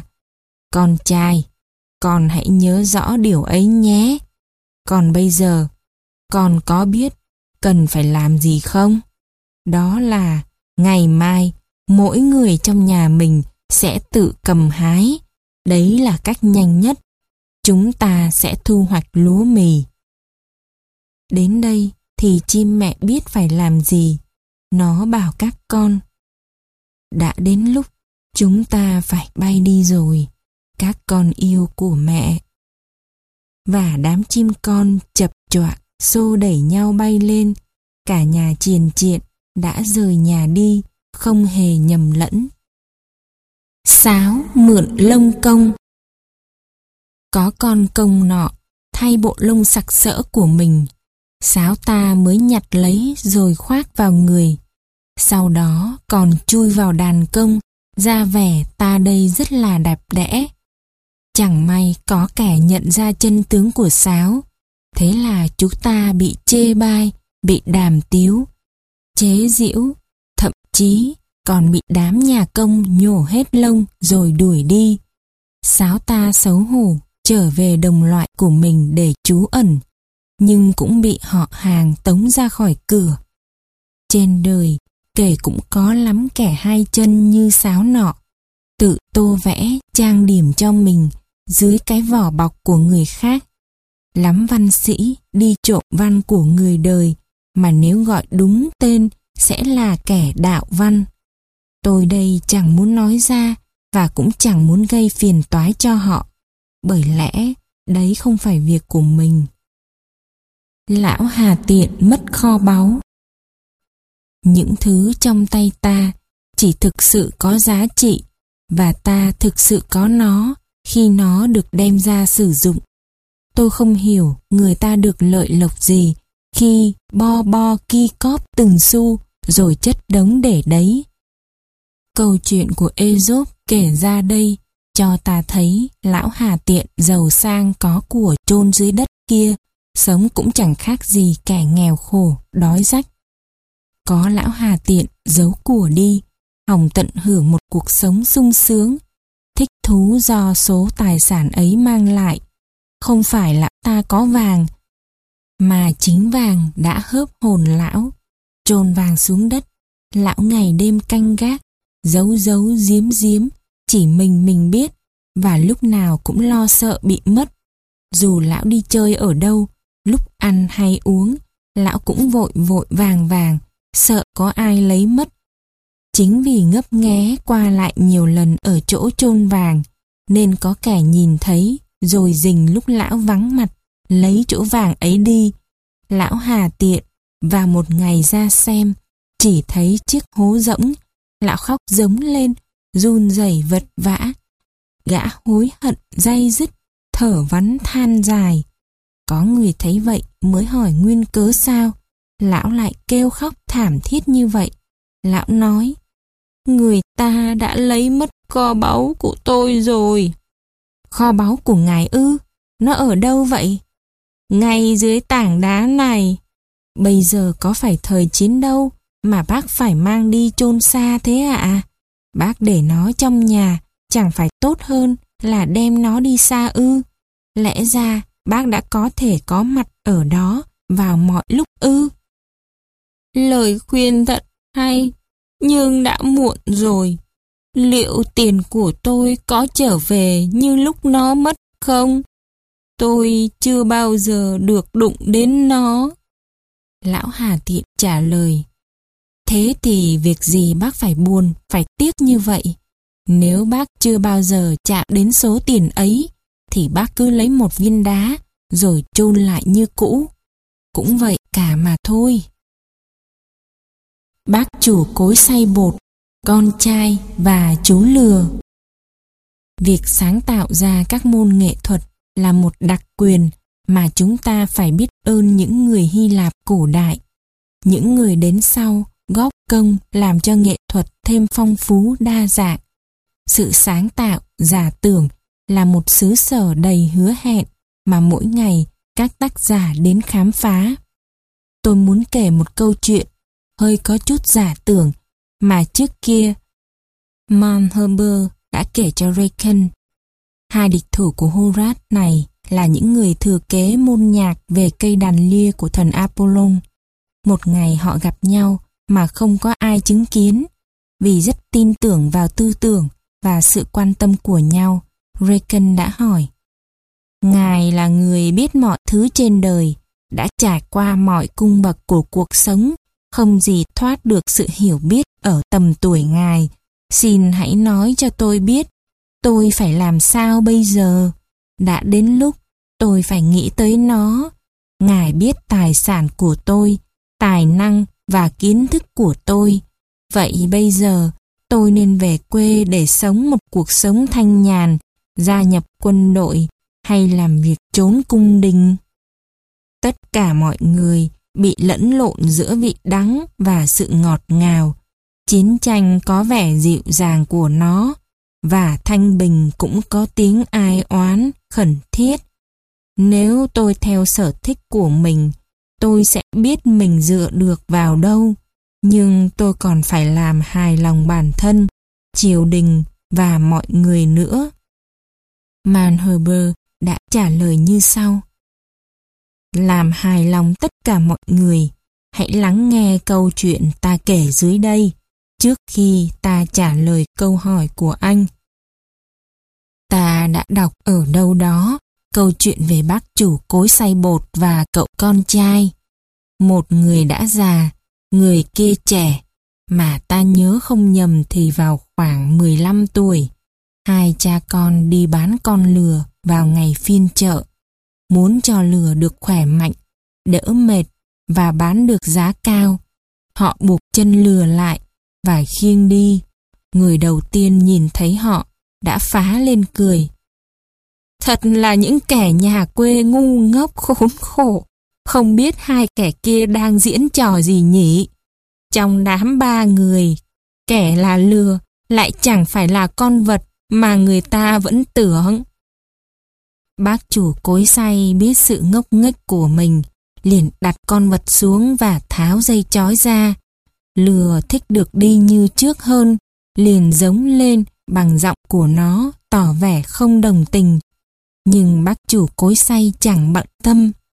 Bác bảo con trai ngồi cưỡi lên lưng lừa, còn bác đi theo sau. Một lát sau, có ba lái buôn đi ngang qua, thấy thế cho là trái mắt. Người già nhất trong đám hét to vào cậu con trai. Trời ơi là trời, có xuống nhanh không? Ai đời, con cưỡi lừa mà để cha đi bộ lẽo đẽo theo sau thế kia. Cậu phải xuống, cho ông cụ cưỡi lừa mới phải chứ. Bác chủ cối say nói. Đúng vậy thưa các bác, phải làm theo ý các bác mới phải. Thế là cậu con lại đi bộ, còn bác ta nhảy lên lưng lừa. Lúc đi ngang qua chỗ ba cô gái, một cô nói Thật xấu hổ làm sao khi phải nhìn cảnh cậu bé bị bạc đãi thế kia, trong khi lão ngốc lại ngồi trỗm trệ như đức giám mục. Tưởng là khôn ngoan lắm, nhưng nhìn cứ như bê cưỡi lừa vậy. Bác chủ cối say nói, các cô cứ đường các cô mà đi, ở tuổi ta làm sao là bê được. Sau khi đôi co lời qua tiếng lại một hồi, bác say bột nghĩ lại, cho là mình sai, nên lại bảo con trai lên cùng cưỡi. Mới đi được vài chục bước, họ lại gặp một toán người chê bôi bình phẩm. Một kẻ nói, bọn kia quá là điên, không biết con lừa chết mệt đến nơi mà còn chất cả hai lên lưng nó. Chẳng có chút thương xót con vật nuôi khốn khổ. Ra đến chợ, chắc chúng chỉ còn ra lừa để bán thôi. Bác chủ cối say nói, làm vừa lòng tất cả mọi người thật điên đầu, nhưng dù sao, ta cũng nên thử xem cách nào làm ổn thỏa mọi chuyện này. Cuối cùng, cả hai bố con đều nhảy xuống và để lừa thong thả đi một mình ngay trước mặt họ một gã khác gặp hai cha con và nói, Lại có mốt lạ đời ở đâu? Khi lừa được đi thong dong, còn bác phó lại làm chuyện kỳ cục đến thế. Giữa lừa và chủ, ai phải chịu khổ mới đúng? Ta khuyên cha con bác phải đem nó lên ngai mà thờ mới đúng. Thực chuyện ngược đời, giống như chuyện xưa, Nicholas cưỡi lừa đến thăm nàng Jean. Nhìn bộ ba lừa mới đẹp làm sao chứ? Bác chủ cối say đáp. Đúng thế, ta thừa nhận, ta là lừa đấy. Nhưng từ giờ trở đi, dù cho mọi người có khen ta hay chê ta thế nào, dù cho họ nói với ta những gì hoặc chẳng nói gì, ta cũng sẽ chỉ làm theo ý ta thôi. Bác nói như thế, và từ đó chỉ làm đúng như thế. Anh bạn, câu chuyện của ta là vậy đấy. Còn về phần mình, anh có theo nghiệp thần chiến tranh, thần tình yêu hay phụng sự triều đình, hãy cứ đi, cứ đến, cứ chạy, cứ sống ở quê anh. Anh lấy vợ, sống ở tu viện, đi làm dân hay làm quan. Mọi người chắc chắn sẽ bàn tán về chuyện ấy đấy. Nhưng anh hãy vững tâm và cho đó là chuyện tất nhiên, đừng bận tâm. Chú cá nhỏ và bác đánh cá. Cá nhỏ rồi sẽ lớn, miễn là trời ban cho nó cuộc sống dài lâu. Nhưng nếu thả nó ra để chờ đến lúc ấy, thì tôi cho là hoàn toàn điên khùng, vì chắc gì đã bắt lại được nó nữa. Có chú cá chép còn rất nhỏ, đang bơi tung tăng, thì bị một bác đánh cá bắt được ở dọc bờ sông. Vừa nhìn thấy chiến lợi phẩm của mình, bác nói, năng nhặt chặt bị, ta cứ bỏ vào giỏ đã. Chú chép nhỏ đáng thương liền vội thưa, bác sẽ làm gì với tôi? Tôi bé tí teo, chẳng đáng dính miệng. Bác hãy thả tôi xuống, chờ chừng nào tôi lớn, tôi sẽ đến để bác bắt lại tôi. Lúc ấy, bán tôi mới được món hời, vì có thể tôi còn lớn gấp trăm thế này ấy chứ. Còn bây giờ, nếu đem tôi vào nấu, thì được món gì chứ? Chẳng món gì ra hồn đâu. Bác cứ tin tôi là vậy. Không đáng món gì ra hồn ư? Bác đánh cá đáp lời. Có chứ, chú cá nhỏ, anh bạn của ta. Chẳng cần phải dạy đời đâu, chú mày sẽ lên chảo. Có nói cũng vô ích. Ngày tối này ta sẽ dán chú mày lên và đánh chén. Người ta vẫn thường nói, có một trong tay, còn hơn hai mà sẽ có. Tuy một nhưng chắc chắn, còn hai kia mơ hồ lắm. Xin ai chớ có thả mồi bắt bóng. Nồi đất và nồi đồng Một hôm, nồi đồng đề nghị với nồi đất đi du ngoạn một chuyến. Nồi đất từ chối và xin lỗi rằng khôn ngoan nhất là anh ta nên ở nhà quanh quẩn ở xó bếp vì anh ta rất sợ sợ từ cái nhỏ nhất cũng có thể làm anh ta vỡ vụn hàng trăm mảnh. Anh ta nói, da của anh cứng hơn da của tôi nhiều, nên chẳng gì có thể ngăn anh được. Nhưng tôi lại chẳng được như thế. Nồi đồng đáp, tôi sẽ giúp đỡ, che chở cho anh. Nếu có chuyện gì xảy ra, đe dọa tới anh, có tôi đây đứng ra bảo đảm. Tôi sẽ hứng đòn, và anh sẽ chẳng sao. Lời lẽ của nồi đồng đã thuyết phục được nồi đất. Nó đứng thẳng cạnh anh bạn của mình. Hai đứa lắc lư, bước đi bằng ba chân. Đứa nọ dựa vào đứa kia, vượt qua chỗ gồ ghề. Nồi đất phải chịu cực chăm bề. Mới đi chưa đầy trăm bước, chính nó lại bị anh bạn đụng phải. Nồi đất ta thế là bị vỡ ra thành muôn mảnh mà chẳng kêu được lời nào. Sự đời cũng vậy. Khi kết bạn, kết giao với những người giống ta, bình đẳng và hợp cảnh, hoặc sẽ phải than thở như số phận của anh nổi đất nọ. Cáo bị cắt đuôi Có một con cáo đã già lắm, nhưng lại là con gian ngoan quỷ quyệt nhất. Nó là kẻ chén nhiều gà và bắt không biết cơ man nào là thỏ rừng.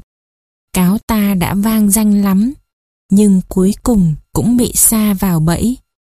May mắn làm sao, nó lại thoát được. Nhưng niềm vui chẳng vẹn, vì trong lúc hăng máu rứt ra khỏi bẫy, nó đã bị đứt đuôi. Bị như vậy, tuy thoát hiểm, nhưng nó rất xấu hổ. Trong bụng, hòng mong đồng loại cũng bị như vậy. Vì xưa nay, nó vẫn gian xảo thế. Một hôm, hội nhà cáo tụ họp, cáo già mới lên tiếng. Chúng ta cần gì cái đuôi vô tích sự này? Nó chỉ tổ quét lê trên sình lầy mà thôi. Chúng ta nên cắt nó đi thì hơn. Một con trong bọn nói. Ý của bác thật là đúng đắn. Chúng tôi sẽ theo bác. Nhưng trước hết, bác cứ thử quay mông lại xem đã. Con cáo này vừa dứt lời, nó liền hú lên chế giễu, khiến cho con cáo già cụt đuôi thành ra đáng thương. Cuối cùng, chẳng có ai nghe theo lão ta cả. Cắt đuôi là chuyện xưa lắm rồi, mốt là phải để đuôi. Mà thực tình, có con nào lại chịu cắt đuôi của mình? Bác thợ cày và các con Hãy lao động cần cù và chăm chỉ, đó là nguồn tài sản quý báu không bao giờ mất. Có bác thợ cày khá giàu có, cảm thấy cái chết đã cận kề, mới gọi đám con lại dặn dò. Trong chỗ ruộng điền nhà ta, có một kho báu do tổ tiên để lại, nên các con chớ có bán chúng đi. Cha không biết đích xác kho báu ấy ở chỗ nào, nhưng với lòng can đảm, các con sẽ đi đến cùng và sẽ tìm thấy nó. Ngày vào đầu tháng 8, các con hãy ra đồng, cày cuốc, sới sáo, đừng để sót chỗ nào. Cày rồi, cày lại và tìm kỹ nhé. Ông bố qua đời, đám con theo lời ra đồng cày sới khắp nơi, vàng bạc đâu chẳng thấy, chỉ thấy cuối năm lúa vàng bội thu. Ông già quả là khôn ngoan, trước khi chết đã chỉ cho con cái thấy kho báu kia chẳng phải là gì khác ngoài lao động. Gà đẻ trứng vàng Tham thì thâm, câu châm ngôn ấy quả chẳng sai. Kẻ nào muốn được cả như anh chàng có con gà mái trong ngụ ngôn dưới đây sẽ học được một bài học. Có một anh chàng nuôi được con gà mái, ngày nào cũng đẻ ra một quả trứng vàng. Anh ta cho rằng trong bụng gà chắc hẳn phải có một kho báu. Thế là đem giết phăng con gà mái. Nhưng khi mổ bụng ra, lại chẳng thấy gì khác so với những con gà khác và mấy quả trứng chẳng mang lại gì cho anh. Thế là chính tay anh đã bỏ đi tài sản quý giá nhất của mình. Đây quả là bài học quý cho kẻ hám lời mà ngày nay ta thấy chẳng phải ít. Không biết bao người sáng đang giàu có, chiều về tay không cũng chỉ vì muốn phất lên nhanh chóng. Hưu và bụi nho Có con hưu nọ, may nhờ một bụi nho to lớn hiếm thấy, che chở, nên không bị đám thợ săn phát hiện. Đám thợ săn ấy nhìn quanh, không thấy gì, tưởng bọn chó săn nhầm lẫn, nên gọi chúng quay trở về. Hưu ta nhờ thế mà thoát hiểm, nó liền quay ra, nhai ngấu nghiến ân nhân vừa che chở mình. Thật là kẻ vô ơn hết chỗ nói.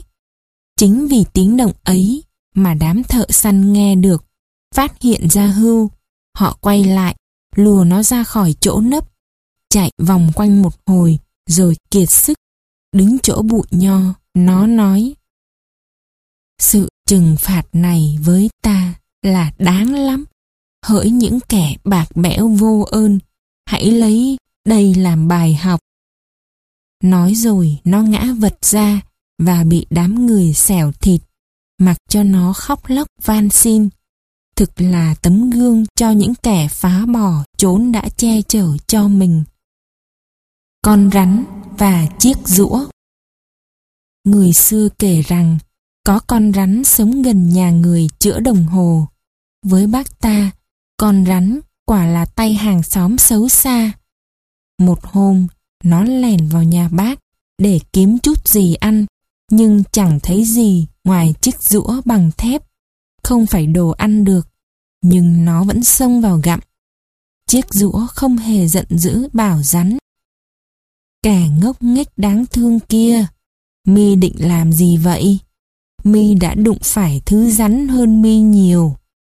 Ăn ta ư? Mi đúng là con rắn bị điên, vì mới chỉ gặm ta bằng một phần tư đồng xu thôi, răng của mi cũng chẳng còn.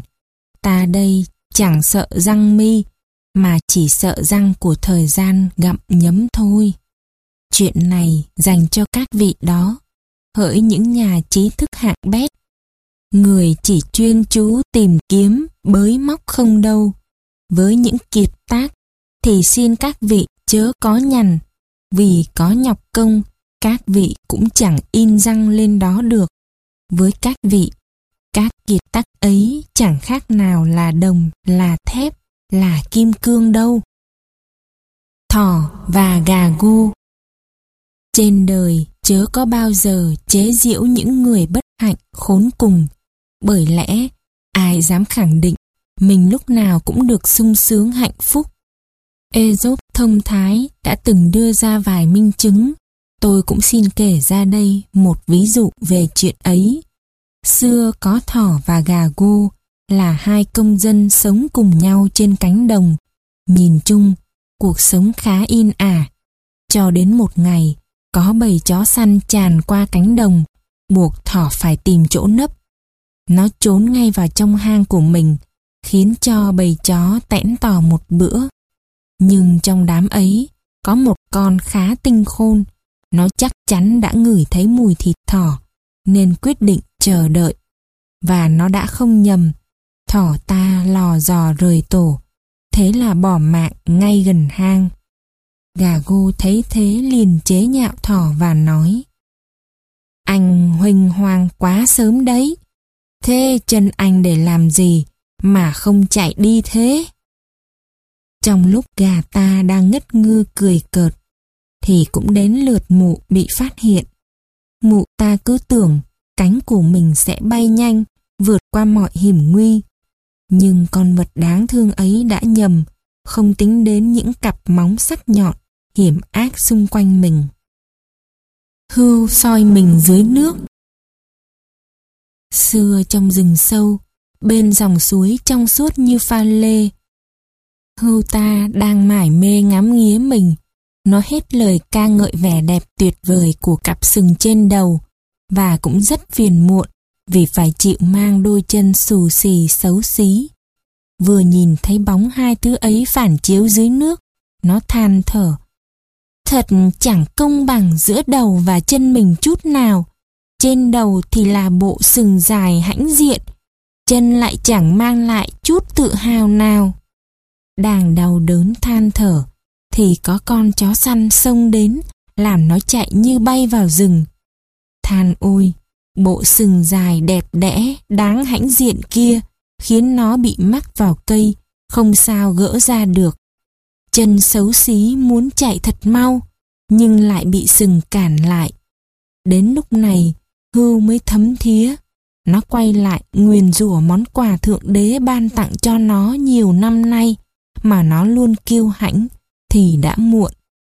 Thông thường, chúng ta chỉ ca ngợi những cái đẹp đẽ mà chê bai cái chẳng lợi lộc gì. Nhưng biết đâu, cái hào nhoáng kia lại hại ta có ngày. Giống như con hưu nọ, lại đi ca ngợi bộ sừng làm nó mất mạng, mà quên đi đôi chân cho nó sức mạnh và sự khéo léo. Gấu và hai người bạn đồng hành có hai người bạn nối khố, đang cần tiền gấp.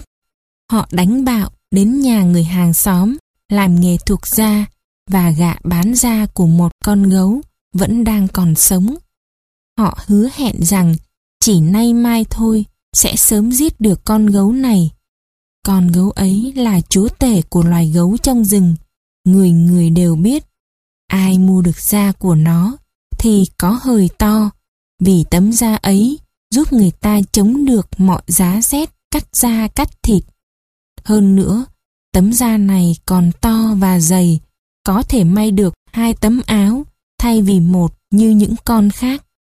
Họ còn tán tới tán lui, chắc chắn sẽ giao con vật chậm nhất vào hai ngày tới. Thỏa thuận giá cả xong, hai người cùng lên đường đi tìm gấu. Cả hai vào rừng, thấy một con gấu đang lù lù tiến lại. Nhìn thấy hai người, nó lao mạnh tới, khiến cho hai bác lái buôn choáng váng như sấm nổ bên tai. Một bên là việc buôn bán và món lời ra gấu. Một bên là mối nguy trước mắt. Biết giải quyết sao đây? Chẳng ai nói với ai. Một bác leo tót lên cây. Bác kia cứng đờ, lạnh ngắt như tượng đá. Vội nằm vật ra, giả vờ chết. Vì bác nghe nói, gấu chẳng ăn thịt con vật đã chết, không thở nữa. Đức ngài gấu ngốc nghếch lại gần, thấy cái xác nằm im bất động, tưởng là xác chết. Nhưng nó sợ có điều gian trá gì đó, nên chưa vội đi. Gấu lăn qua lăn lại thân hình bác lái buôn, thợ săn, áp mõm vào mặt bác người. Một hồi sau, nó ngửi phải chính hơi mình, nó nói. Đúng là một xác chết, ta đi thôi, cái xác này bốc mùi rồi. Nói xong, nó bỏ vào rừng. Bác lái buôn kia bấy giờ mới trèo từ trên cây xuống, chạy về phía người bạn đồng hành của mình. Thật tuyệt vời là nó chỉ làm bác sợ thôi.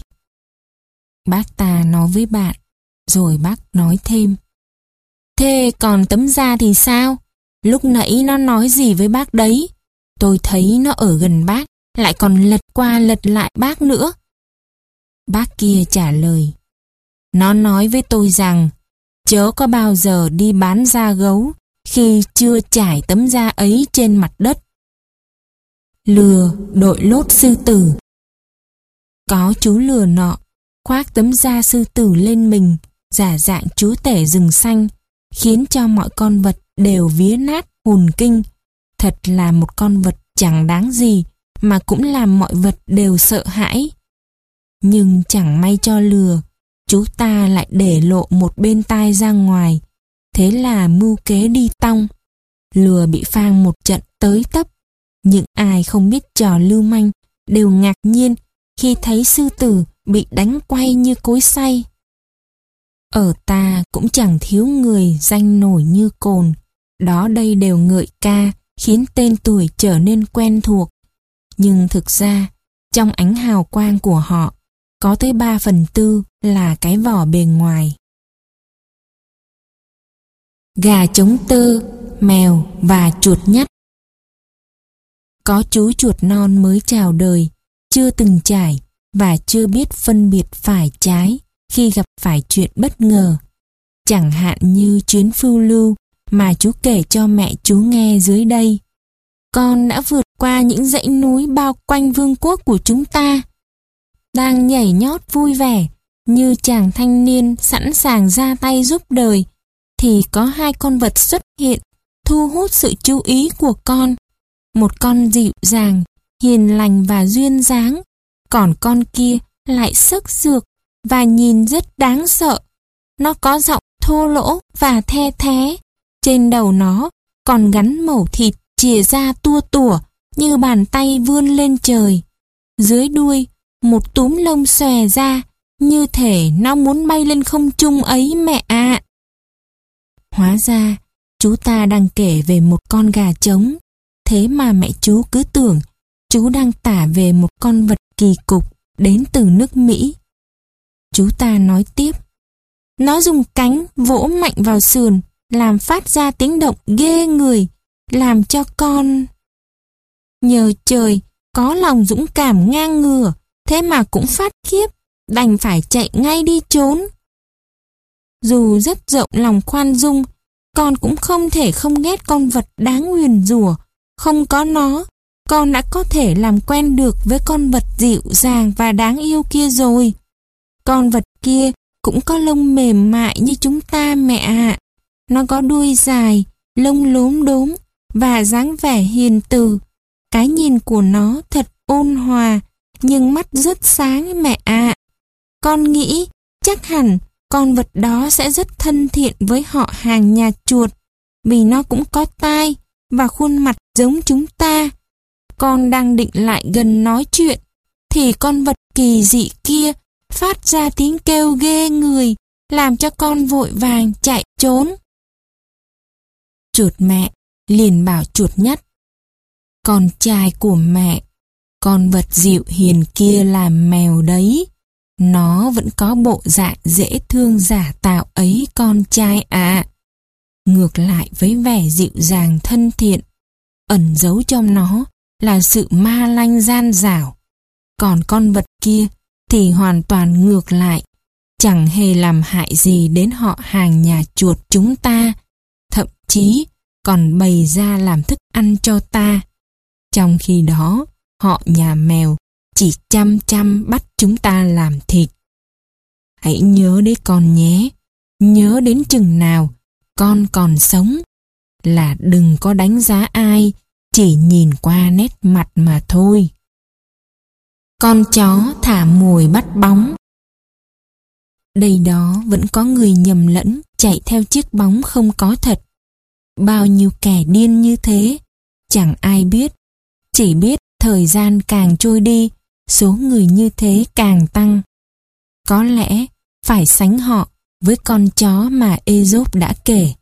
Con chó ấy ngậm miếng mồi trong miệng, nhưng khi nó nhìn xuống nước, lại thấy miếng mồi còn to hơn. Thế là nó rời miếng mồi trong miệng và lao xuống sông. Cuối cùng, vất vả lắm, chó ta mới bơi được vào bờ trong tình trạng sôi hỏng bỏng không, mồi cũng mất, mà bóng cũng tan. La khoe khoang về tổ tiên. Có con la của vị giáo sĩ nọ, cứ tự cho mình thuộc dòng dõi quý tộc và chỉ nói mãi không thôi về mẹ nó là loài ngựa. Nó kể không biết bao nhiêu là chiến tích. Nào là mẹ nó đã làm chuyện này, nào là mẹ đã lập chiến công kia. Cậu con trai cho rằng vì các công lao ấy mà tên chú cũng phải được ghi vào sử sách mới phải. Là ta nghĩ mình thật hạ thấp mình khi phải theo hầu một vị thầy tu. Khi nó về già, hầu thầy tu cũng chẳng được nữa, mà bị đem vào khu cối say. Lúc ấy, La mới nhớ đến người cha là giống lừa. Để một kẻ ngốc đưa ra triết lý quả là bất hạnh, vì kẻ đó sẽ chỉ tự đặt mình vào cái tốt đẹp mà thôi.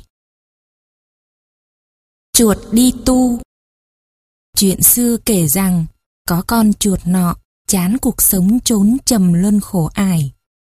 Mới tính đến chuyện rút vào nhà tu kín. Nơi tĩnh tại, cô tịch, tràn ngập khắp nơi. Chốn ấy cũng là nơi vô cùng béo bở, nên chuột cư sĩ tha hồ tung tăng tận hưởng. Giữa chốn vắng lặng, thức ăn đầy đủ, chuột ta còn cần gì hơn thế nữa. Chẳng thế mà chỉ mấy ngày nó đã trở nên đẫy đà béo tròn. Chẳng phải Chúa vẫn ban ơn cho những kẻ thành tâm ngoan đạo, muốn là con cháu ngài đó sao?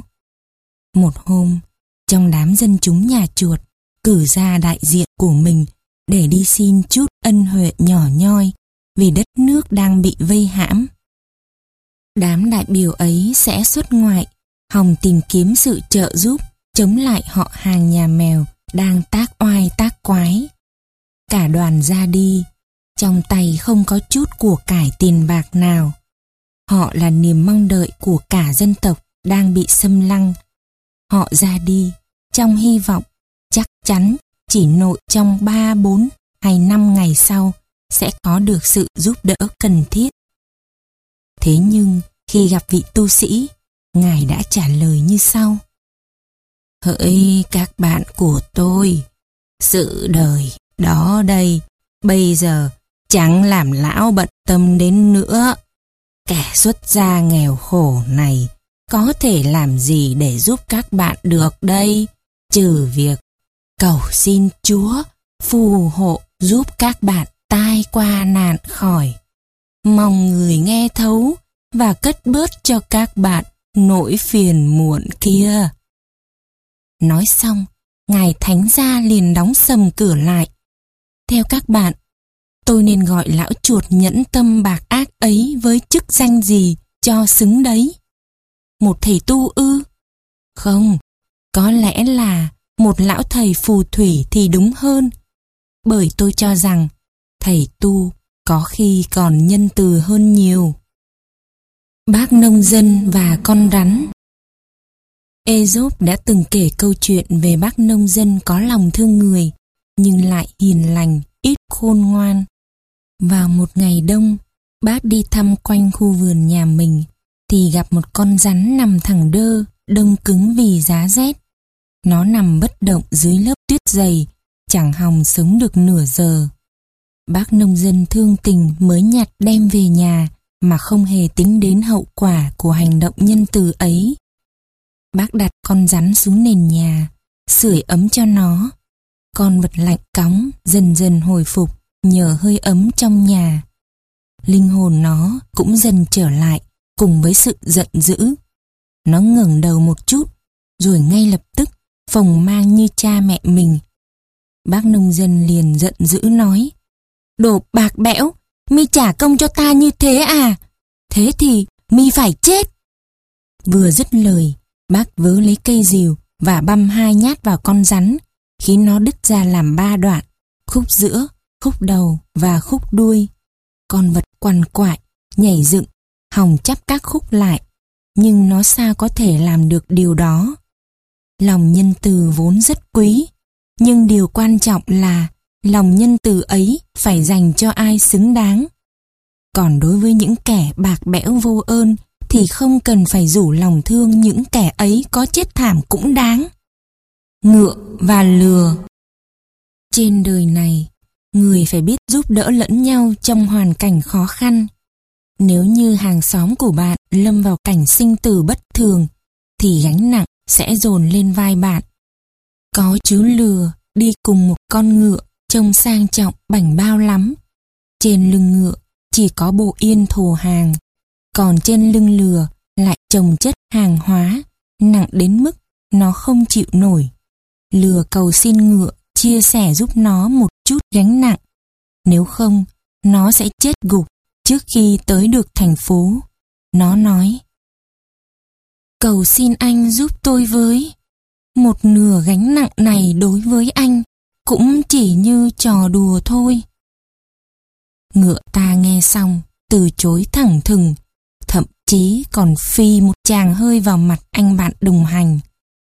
Lừa không chịu thêm được gánh nặng trên vai, ngã quỵ. Còn ngựa đã nhận ra sai lầm của mình tức khắc. Bởi lẽ, không những nó phải chở tất cả số hàng trên, mà còn phải thêm cả bộ da lừa nữa. Chiếc xe xa lầy Chàng phát thông có xe cỏ bị xa lầy ở vùng nông thôn hoang vắng. Ở nơi xa dân cư, không có ai để nhờ giúp. Ai muốn cầu cho kẻ khác bị lạc, đều cầu cho kẻ ấy rơi vào chốn này. Người bị lạc chỉ còn cách cầu trời phù hộ cho chuyến đi của họ. Trở lại với chiếc xe đang bị xa lầy nọ, chàng trai vô cùng tức giận và chán trường cho số phận mình. Chàng quát tháo, chửi rủa, lúc thì hố lầy, lúc thì lại mắng nhiếc con ngựa, chiếc xe và cả bản thân mình. Cuối cùng, chàng đành cầu khẩn đến vị thần đã lập bao chiến tích lừng danh trên trời. Cầu xin thần Hercules, hay còn gọi là Heracles, là con trai của thần Zeus Hercules đã từng lập kỳ tích 12 chiến công trong thần thoại Hy Lạp. Trong đó có chiến tích để lấy quả táo vàng đã phải đội bầu trời thay Atlas. hãy giúp đỡ tôi. Nếu vai ngài đã vác cả bầu trời, thì cánh tay ngài thừa sức kéo tôi ra khỏi đây. Vừa cầu khẩn xong, chàng nghe một giọng nói trên cao. Hedwin muốn mọi người phải vận động đã, rồi ngài mới giúp đỡ họ. Hãy nhìn xem lý do tại sao anh mắc phải trở ngại trên. Anh hãy vét hết bùn xung quanh bánh xe đi, cả bùn ở trục xe nữa. Cần lấy búa đập nhỏ đám đá sỏi cản đường kia, rồi lấp đầy hố sâu kia. Anh đã làm xong chưa? Rồi! Chàng trai đáp. Giọng nói lại cất lên. Được, ta sẽ giúp anh. Hãy lấy roi của anh nào. Tôi đã cầm rồi. Nhưng chuyện gì thế này? Xe của tôi đã chạy như mong muốn. Đa tạ thần Hedwin đã ban ơn. Giọng nói liền trả lời. Anh thấy không? Ngựa của anh đã kéo xe lên một cách dễ dàng. Hãy cứ tự giúp mình, rồi trời sẽ giúp cho. Sư tử bị ốm và con cáo Sư tử, chúa tể muôn loài đang bị ốm nằm trong hang.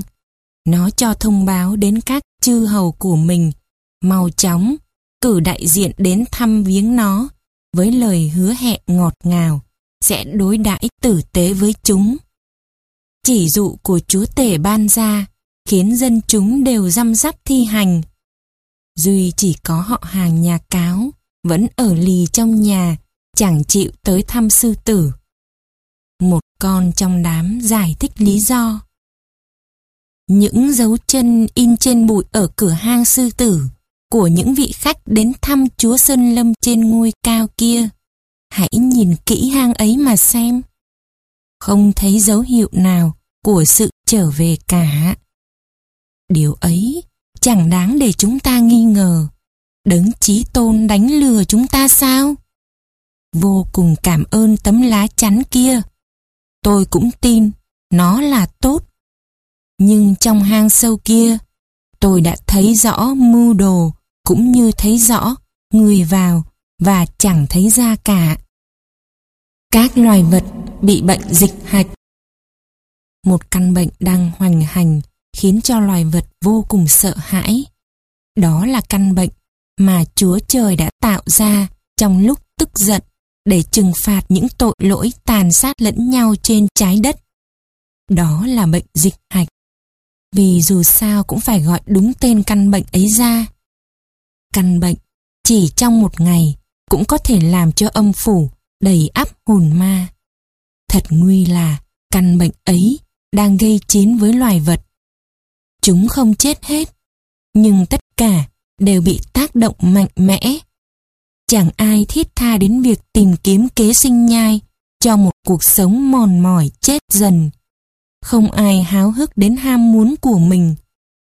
Cả sói, cáo, chẳng đoái hoài đến những con mồi hiền lành và ngây ngô. Bầy chim cu gáy cũng chạy trốn. Chẳng còn tình yêu, cũng hết cả niềm vui. Thấy tình hình như vậy, sư tử mới chịu tập hội đồng các loài vật và nói Thưa các bạn yêu quý, ta cho rằng trời đã trừng phạt những tội lỗi của chúng ta nên mới gây tai ương này. Thế nên, kẻ thủ phạm độc ác nhất trong đám chúng ta phải hiến thân để làm dịu cơn giận dữ của người. Có thể như vậy mới chữa được căn bệnh cho mọi người. Sử sách xưa nay cho ta thấy, với những tai họa tương tự, người ta cũng phải sám hối như thế. Chúng ta đừng tự huyền hoặc ca tụng bản thân nữa. Hãy thành thực đưa ra khuyết điểm của mình đi.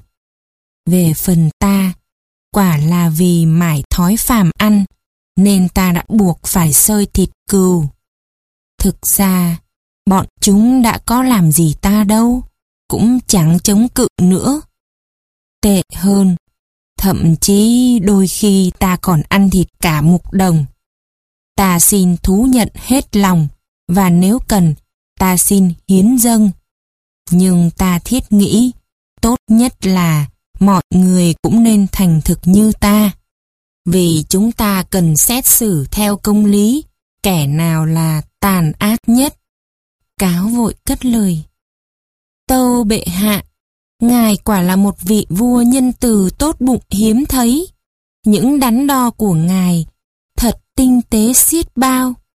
Ăn thịt cừu ư, cái bọn vô lại ngốc nghếch ấy bị ăn là đáng. Làm sao coi đó là tội lỗi được. Chính bọn chúng phải bị trừng trị mới đúng, tâu bệ hạ. Bọn ấy còn hân hạnh khi được ngài hạ cố ngấu nghiến là đằng khác. Còn đối với tên chăn cừu, hắn là kẻ xứng đáng với mọi lời xấu xa nhất. Chính hắn là một trong số những tên dám thống trị trên mọi loài vật. Cáo vừa dứt lời, tiếng vỗ tay của bọn nịnh thần vang lên rầm rầm. Chẳng ai dám bới móc tội ác của hổ, gấu và tất thảy đám vật hùng mạnh khác. Những kẻ đúng ra là không thể tha thứ nhất. Tất cả những ghẻ gây gỗ, tội lỗi, đến con chó ngao, dưới cách nói bào chữa cho nhau, đều trở thành các vị tiểu thánh nhân. Đến lượt lừa ta lên tiếng, chú kể. Tôi có nhớ một lần đi ngang qua đồng cỏ của vị tu sĩ nọ. Trong bụng đang đói cồn cào, mà cỏ lại non mềm quá. Không biết quỷ đưa lối thế nào, tôi đã gặm một chút cỏ, chỉ rộng bằng lưỡi tôi thôi. Đúng ra, tôi không có quyền như thế. Vì công bằng, tôi xin thú thực như vậy. Lừa vừa nói xong, tiếng la ó đã vang lên rầm rầm, chút lên lưng chú. Một con sói khá thông tỏ luật pháp, liền ra giọng bằng bài diễn thuyết rằng cần phải hiến tế con vật đáng nguyền rủa này.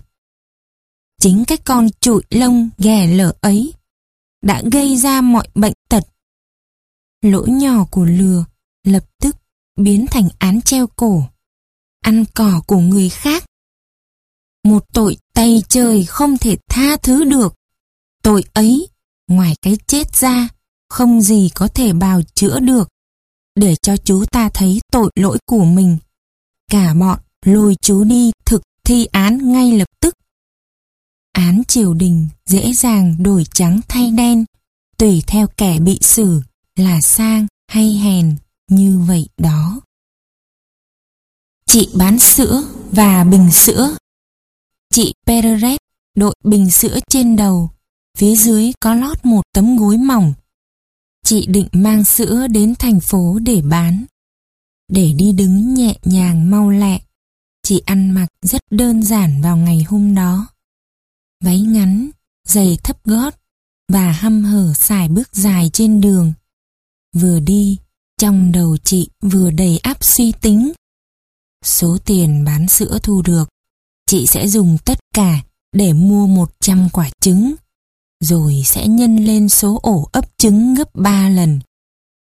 Mọi việc sẽ suôn sẻ dưới sự chăm sóc khéo léo của chị. Chị tự nhủ. Mình nuôi gà mái quanh nhà thật dễ dàng. Nếu bọn cáo để mình làm ăn tốt, mình sẽ có tiền mua một con lợn giống. Khi nó to béo, thì cũng thu được khá tiền. Lúc ấy, Chẳng ai ngăn mình mua một con bò thả trong chuồng. Bò sẽ đẻ ra bê. Chà, mình sẽ phải nhảy lên sung sướng trước cả một đàn bò mất. Vừa nghĩ đến đó, chị nhảy lên, thế là bình sữa trên đầu lắc lư rồi rơi xuống đất. Vĩnh biệt bê, bò, lợn, ổ gà. Chị chỉ còn gương mặt bực bội, hối tiếc nhìn đống của cải tan thành mây khói. Perez sẽ phải về nhà, xin lỗi chồng. Có khi còn có nguy cơ bị đánh nữa. Câu chuyện khôi hài này dừng ở đây, còn nàng bị gọi là bình sữa. Trên đời này, ai đang đánh trận ở vùng nông thôn lại chẳng mơ sẽ chiếm kinh thành Tây Ban Nha. Từ những vương tôn quý tộc đến chị bán sữa. Cả kẻ khôn ngoan lẫn những người ngốc nghếch lại chẳng mơ mộng trong lúc đang thức rõ ràng. Chẳng có gì trên đời lại dịu dàng hơn những ý nghĩ mơ tưởng, nịnh hót, ve vuốt cho tâm hồn mình. Rằng mọi của cải trên đời, tất cả danh vọng lẫn sắc đẹp đều thuộc về ta. Khi tôi ngồi một mình, tôi cũng nghĩ tới cuộc thách đấu can trường. Tôi sẽ vươn lên ngôi vị hoàng đế, rồi dân chúng sẽ tôn tôi làm vua. Cả dân tộc đều yêu kính tôi. Vương miện sẽ sáng lấp lánh trên đầu tôi. Nhưng khi có chuyện gì thình lình xảy ra, mọi ảo tưởng sẽ tan biến hết. Tôi lại trở về tôi như trước. Thỏ và rùa Chạy nhanh cũng chẳng ích gì, quan trọng là phải xuất phát đúng lúc. Chuyện về thỏ và rùa dưới đây là một bằng chứng. Rùa bảo, anh cứ khoe mình chạy nhanh, chúng ta thử đánh cuộc, anh sẽ thấy mình không sớm đến đích nhanh bằng tôi đâu. Không sớm đến đích ư? Con mẹ này không biết có còn khôn ngoan không? Thỏ đáp. Có khi phải chữa chứng điên cho mụ mới được. Rùa vẫn khăng khăng. Điên hay không, tôi vẫn cuộc với anh. Hai con vật liền tham gia cuộc đua. Vạch đích có ngay cạnh đó. Nhìn qua, chẳng cần phải suy tính cũng thấy ai thắng. Thỏ chỉ cần bốn bước chân cũng tới ngay đường đích. Nhưng chú ta chẳng vội gì. Chú trì hoãn cuộc đua, tung tăng chạy nhảy trên đồng ruộng, nhởn nhơ dành thời gian để gặm cỏ, để ngủ, để nghe xem gió thổi từ đâu tới. Mặc cho rùa ta ì ạch xuất phát, gắng sức, vội vã, với vẻ nặng nề chậm chạp. Trong khi đó, thỏ rất khinh khi một chiến thắng như thế. Giành được giải trong cuộc thi này cũng chẳng vinh dự nhiều lắm. Nó cho rằng cứ từ từ hãy xuất phát, như thế sẽ danh giá hơn nhiều. Thế nên chú ta lại gặm cỏ, lại nghỉ ngơi, vui chơi mọi trò hơn là nghĩ đến cuộc đua. Cuối cùng, khi nhìn thấy rùa gần sát đích, nó mới vội vàng lao đi như mũi tên. Nhưng cú phóng ấy cũng chẳng ích gì. Rùa đã đến đích trước mất rồi. Nó kêu lên. Thấy chưa? Anh đã thấy tôi đúng hay không? Sức nhanh của anh cũng để làm gì cơ chứ? Tôi đã đến đích rồi. Đấy là chưa kể. Không biết anh sẽ ra sao nếu phải đội cả một ngôi nhà trên lưng. Người chạy theo hạnh phúc và người đợi hạnh phúc trên giường. Trên đời, ai không chạy theo hạnh phúc? Tôi cũng mong ở một vị trí thuận lợi để thấy biết bao người cố công vô ích theo đuổi hết chốn này đến chốn khác. Họ tận tâm chạy theo bóng ma chập chờn ấy nhưng hễ khi gần đến nơi, hạnh phúc lại cất cánh bay đi, thoát khỏi tầm tay của họ. Tôi chỉ biết gọi họ là những người đáng thương, bởi vì với những kẻ điên, người ta vốn thường thương hại hơn là trách cứ. Cũng có người vốn chỉ là kẻ trồng cải, nhưng sau đó đã trở thành giáo hoàng. Chúng tôi không đáng được như anh ta sao? Có chứ, các bạn còn đáng được như thế hàng trăm lần. Nhưng sự xứng đáng ấy có nghĩa lý gì? Hạnh phúc liệu có mất chăng?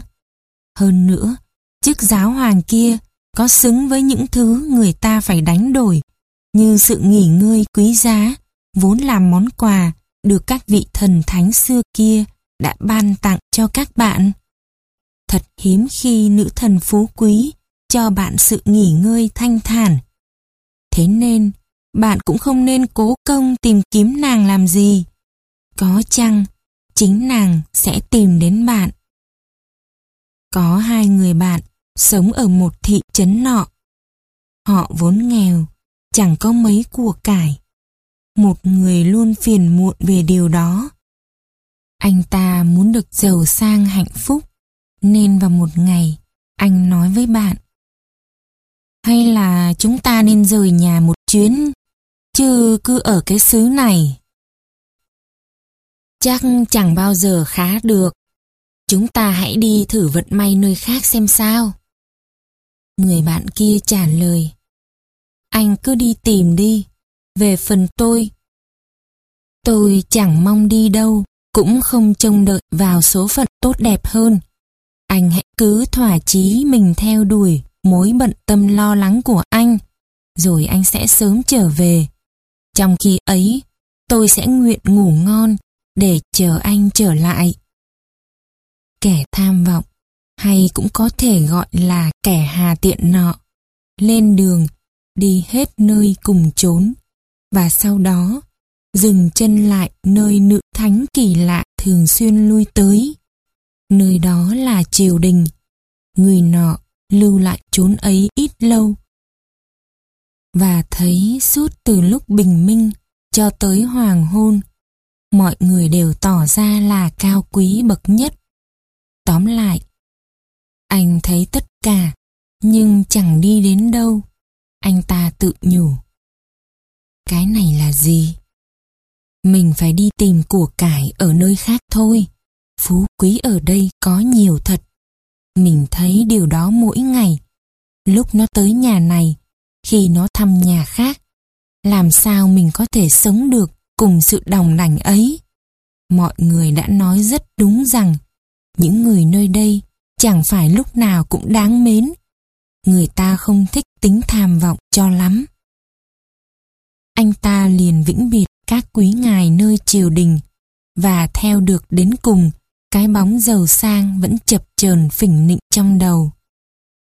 Nghe nói thần tài ở đền đài trốn nọ, chàng ta lại cất bước ra đi, sẵn sàng lao vào con đường trông gai. Bất chấp vực thẳm, anh ta lên thuyền và trong chuyến đi ấy, anh hướng mắt về phía làng quê yêu dấu. Nhưng lại một lần nữa, gạt đi những ưu tư, vượt qua mọi hiểm nguy, cướp biển, bão gió, những mỏm đá nhọn, thần chết dáng bùa, vân vân. Với bao gian nan khó nhọc, anh tìm kiếm nó ở những bến bờ xa xôi, tận Mông Cổ. Cũng chỉ thấy thứ giống như ở nhà. Người lại bảo anh đến Nhật Bản, vì nơi đó thần tài đang ban phát ân huệ. Đến nơi rồi trở về. Trên đường, biển lại lấy đi mọi của cải anh kiếm được. Đây là bài học cho những ai thích phiêu lưu. Hãy ở ngay tại quê hương mình. Ở Nhật Bản cũng không sung sướng hơn ở Mông Cổ. Anh hàng xóm nói trên cũng rút ra bài học rằng anh sai lầm khi rời bỏ làng quê.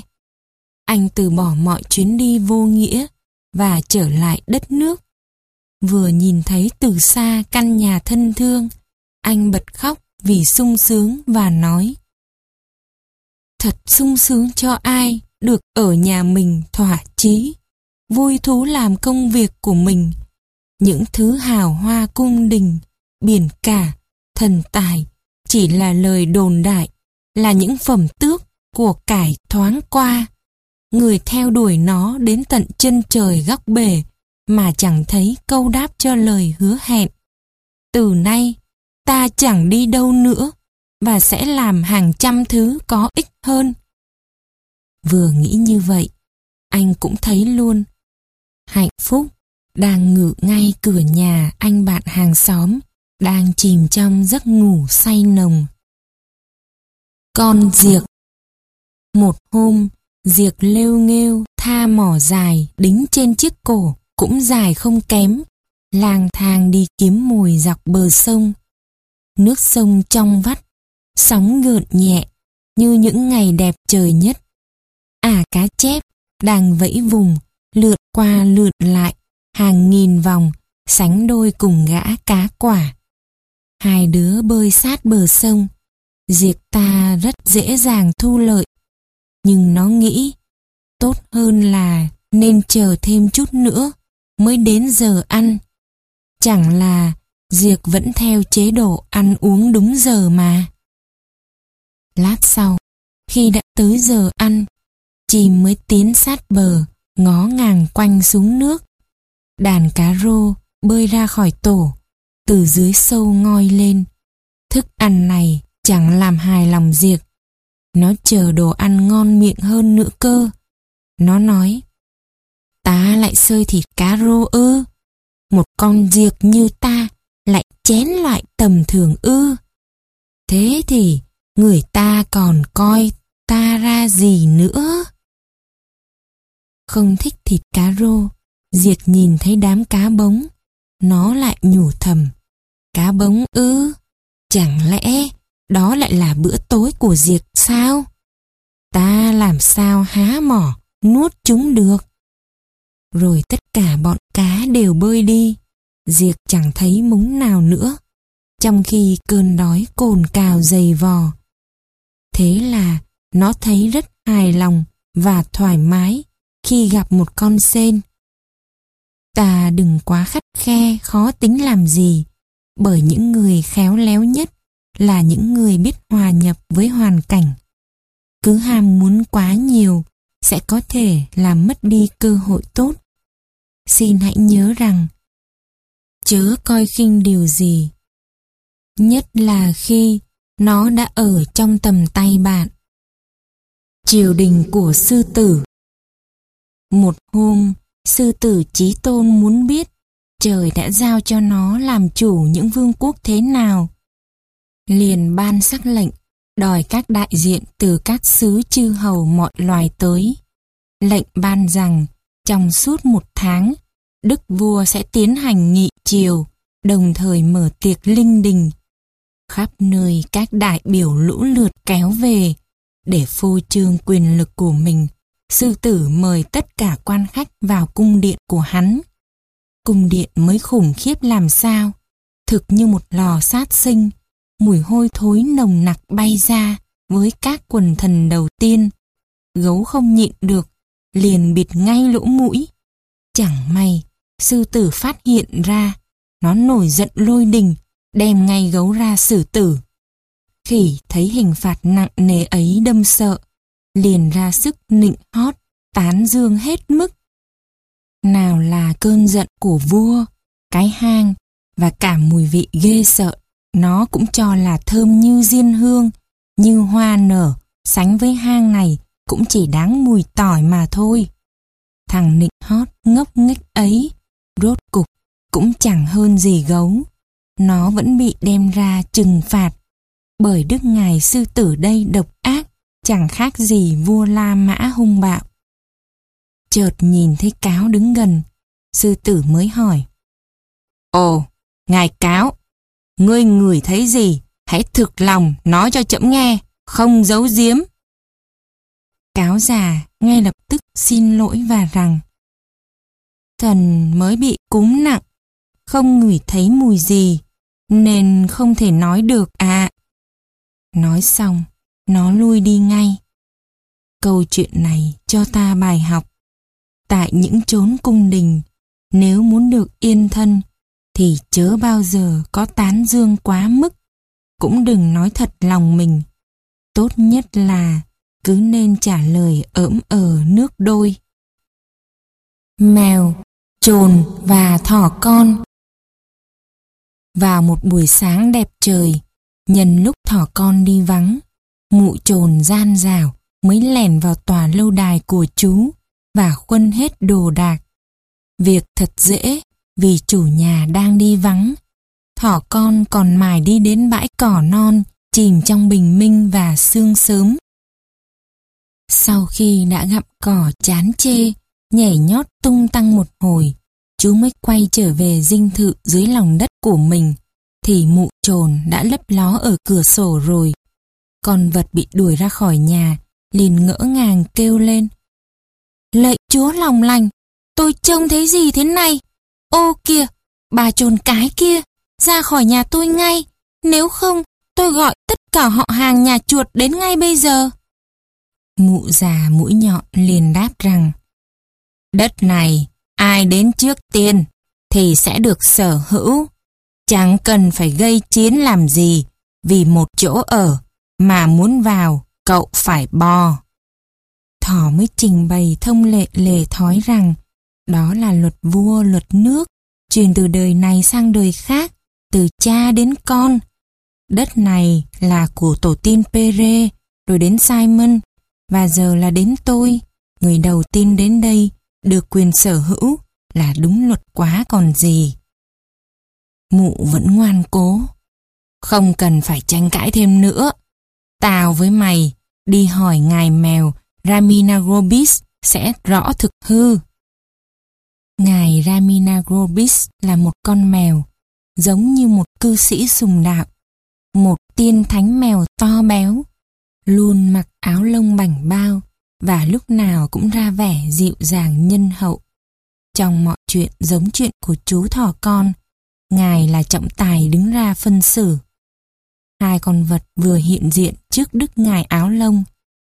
Ramina Grobis đã nói, Lại gần đây các con, gần nữa nào, ta già rồi, nên bị điếc, chẳng nghe rõ gì.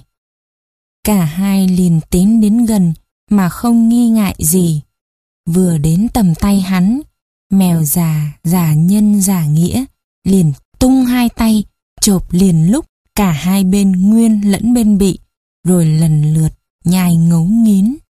Việc này chẳng khác gì các trận chiến tranh giành lẫn nhau giữa các tiểu vương quốc, để cuối cùng đều rơi vào tay đại đế. Xe ngựa và con nhạn. Trên một con đường dốc đứng gồ ghề và nhiều cát, bốn bên mặt trời vây bùa với cái nóng ghê người. Sáu con ngựa đang kéo một chiếc xe nặng nề tiến lên. Trên xe có phụ nữ, thầy tu và các ông bà già. Mọi người đều lắc lư, ngựa toát mồ hôi, thở phì phò, gắng sức kéo xe đi. Chợt có con nhặng, chẳng biết từ đâu bay đến gần đám ngựa. Nó những tường giúp kéo được xe bằng tiếng vo ve của mình, liền đậu khắp nơi. Lúc vào người này, lúc vào người kia, và lúc nào cũng nghĩ chính nó đẩy xe đi. Nó đậu lên càng, rồi lại đậu lên mũi người đánh xe. Mỗi khi thấy xe đi nhanh và đám người tiến lên phía trước, nhạn cho rằng chỉ mình nó lập chiến công nên càng hăng hái bay tới bay lui, nhặng xị như thể vị chỉ huy chiến trận thôi thúc mọi người nhanh lập chiến công. Nhặng phàn nàn rằng trong lúc vất vả chẳng có ai giúp đàn ngựa kéo xe ngoài nó một mình xoay sở. Ông thầy tu thì đọc kinh, ông ta quả chọn đúng lúc làm sao. Một bà lại còn hát nữa. Một lát sau, cũng đến lượt, nhặng ta réo rắt vào tai họ. Và nó còn làm hàng trăm thứ sẩn ngốc như thế nữa. Cuối cùng, chiếc xe cũng lên đến đỉnh dốc. Nhạc ta vội nói. Bây giờ chúng ta có thể thở được rồi. Tôi đã phải vật vã bao nhiêu để kéo đám người kia thoát khỏi khó khăn. Các anh ngựa phải trả công xứng đáng cho tôi đi. Trên đời vẫn có những kẻ luôn làm ra vẻ quan trọng, lăng xăng, can dự vào mọi chuyện và còn tưởng mình cần thiết lắm. Nhưng thực tế lại là vô tích sự. Những kẻ như thế tốt nhất là nên bị tẩy chay. Quả sồi và quả bí Tạo hóa đã khéo xếp đặt mọi thứ đâu vào đấy, không cần phải tìm đâu xa xôi, chẳng phải đi khắp gầm trời. Chỉ câu chuyện về quả bí cũng đủ đưa ra minh chứng về điều ấy. Có bác nông dân nọ, thấy cây bí thân mảnh rẻ mà phải đeo quả bí to lớn liền bất bình. Tạo hóa thật không biết xếp đặt gì cả. Làm sao lại đặt quả bí vào đây được? Thật sai vị trí quá. Mình phải treo nó lên một trong số cây sồi kia. Cây to hợp với quả to. Như thế mới đúng lẽ chứ. Đáng tiếc, đấng tạo hóa chẳng nghe lời khuyên hay, nên quả bí mới không to như ngón tay. Nó nằm ở đây Càng nhìn, ta càng thấy ngài nhầm lẫn quá. Ý nghĩ trên làm cho bác nông dân thêm phần băn khoăn. Với người biết suy nghĩ như thế, làm sao có thể ngủ được đây? Nhưng rồi, bác cũng đánh một giấc dưới gốc cây sồi. Quả sồi trên cao rơi xuống trúng mũi, làm bác tỉnh giấc. Đưa tay lên mặt sờ chóp mũi, bác vẫn còn thấy quả sồi nhỏ dính vào râu. Cái mũi sưng tấy, buộc bác phải nghĩ lại lời của mình vừa nói. Trời ơi, ta chảy máu rồi. Mày mà, đó là quả sồi, chứ nếu là quả nặng hơn như quả bí rơi từ trên cao kia xuống, thì không biết còn chuyện gì xảy ra nữa. Chắc hẳn Chúa không muốn điều tai hại ấy xảy ra đấy mà. Ngài thật chí lý làm sao? Giờ thì ta đã hiểu lý do rồi. Sau khi ca ngợi đấng tạo hóa hết lời, bác nông dân không nghĩ ngợi gì nữa, yên lòng trở về nhà.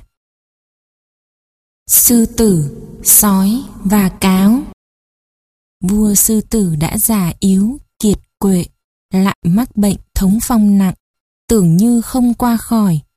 Nó muốn tìm ra phương thuốc chữa bệnh già. Trong đám thần dân muôn loài, ai dám nói đó là điều không thể. Lệnh đã ban truyền, mọi thầy thuốc đông tây y đủ loại, khắp nơi lũ lượt kéo về thăm bệnh, kê đơn cho sư tử. Tuy vậy, trong đám ngự y, tuyệt không thấy bóng cáo, nó đóng cửa ở lì trong hang, không ló mặt ra ngoài. Trong chiều, sói tâu chuyện ấy lên đức vua sư tử rằng cáo vắng mặt bấy lâu. Quốc vương liền ra lệnh cho hun khói vào hang. Cáo buộc phải lộ diện. Khi cáo ra khỏi hang, liền bị lôi đến chầu.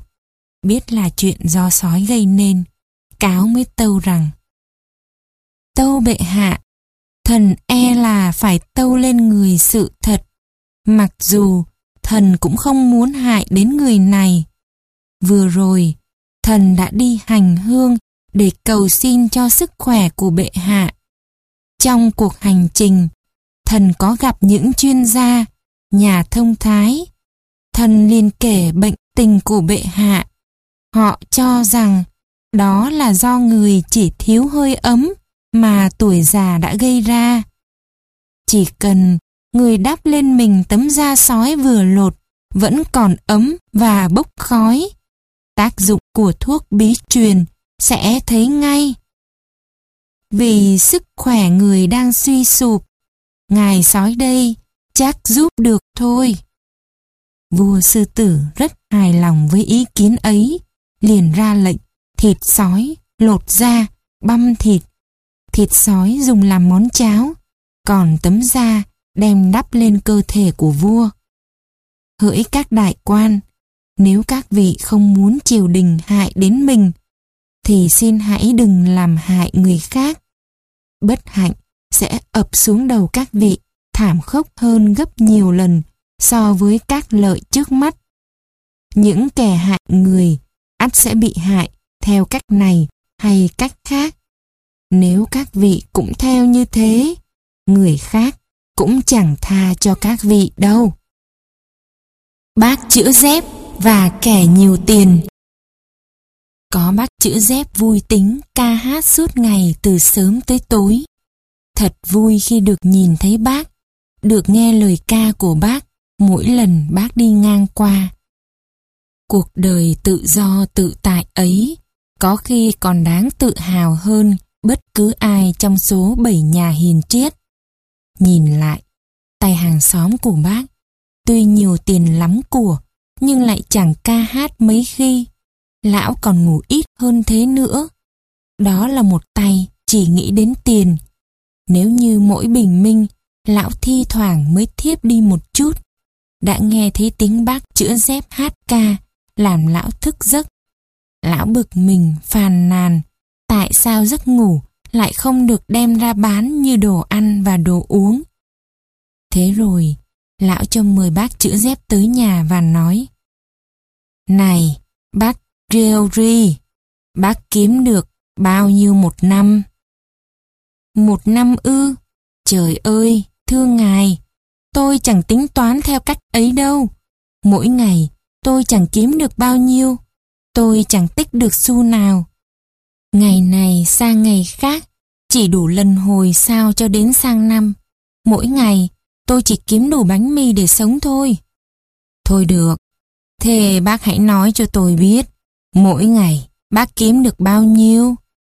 Có hôm nhiều, hôm ít, bất thường lắm. Chán nhất là công việc không được đều. Còn khi thuận lợi thì thu nhập cũng ổn.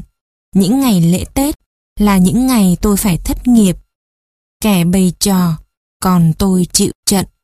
Ngài cha xứ cũng bày ra lắm kiểu. Lúc thì thánh mới, lúc ngồi thuyết giảng trên bệ, khiến người ra đi lễ đi xem.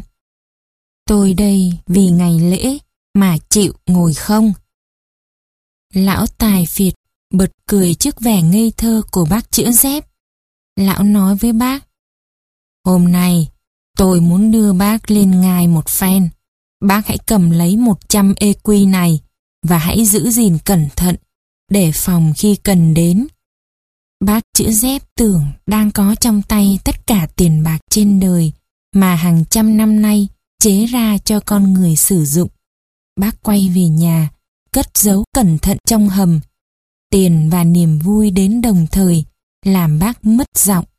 Bác chẳng hát được nữa. Từ đây, bác đã chuốc lấy cho bản thân nỗi muộn phiền của chúng sinh. Giấc ngủ rời khỏi nhà bác. Thay vào đó là sự lo lắng, nghi ngờ, những cơn hoảng hốt, giật mình. Lúc nào mắt bác cũng căng ra, rình rập. Ban đêm, nếu chẳng may có con mèo gây tiếng động, bác cũng tưởng mèo đến trộm tiền. Cuối cùng, bác thợ đáng thương không chịu nổi nữa, chạy ngay sang nhà người hàng xóm giàu có, mà bấy lâu không bị bác đánh thức, và nói Hãy trả cho tôi lời ca và giấc ngủ, còn đây, ông hãy cầm lấy 100 EQ của ông. Chuột và sò Có một con chuột ngốc nghếch sống trên cánh đồng.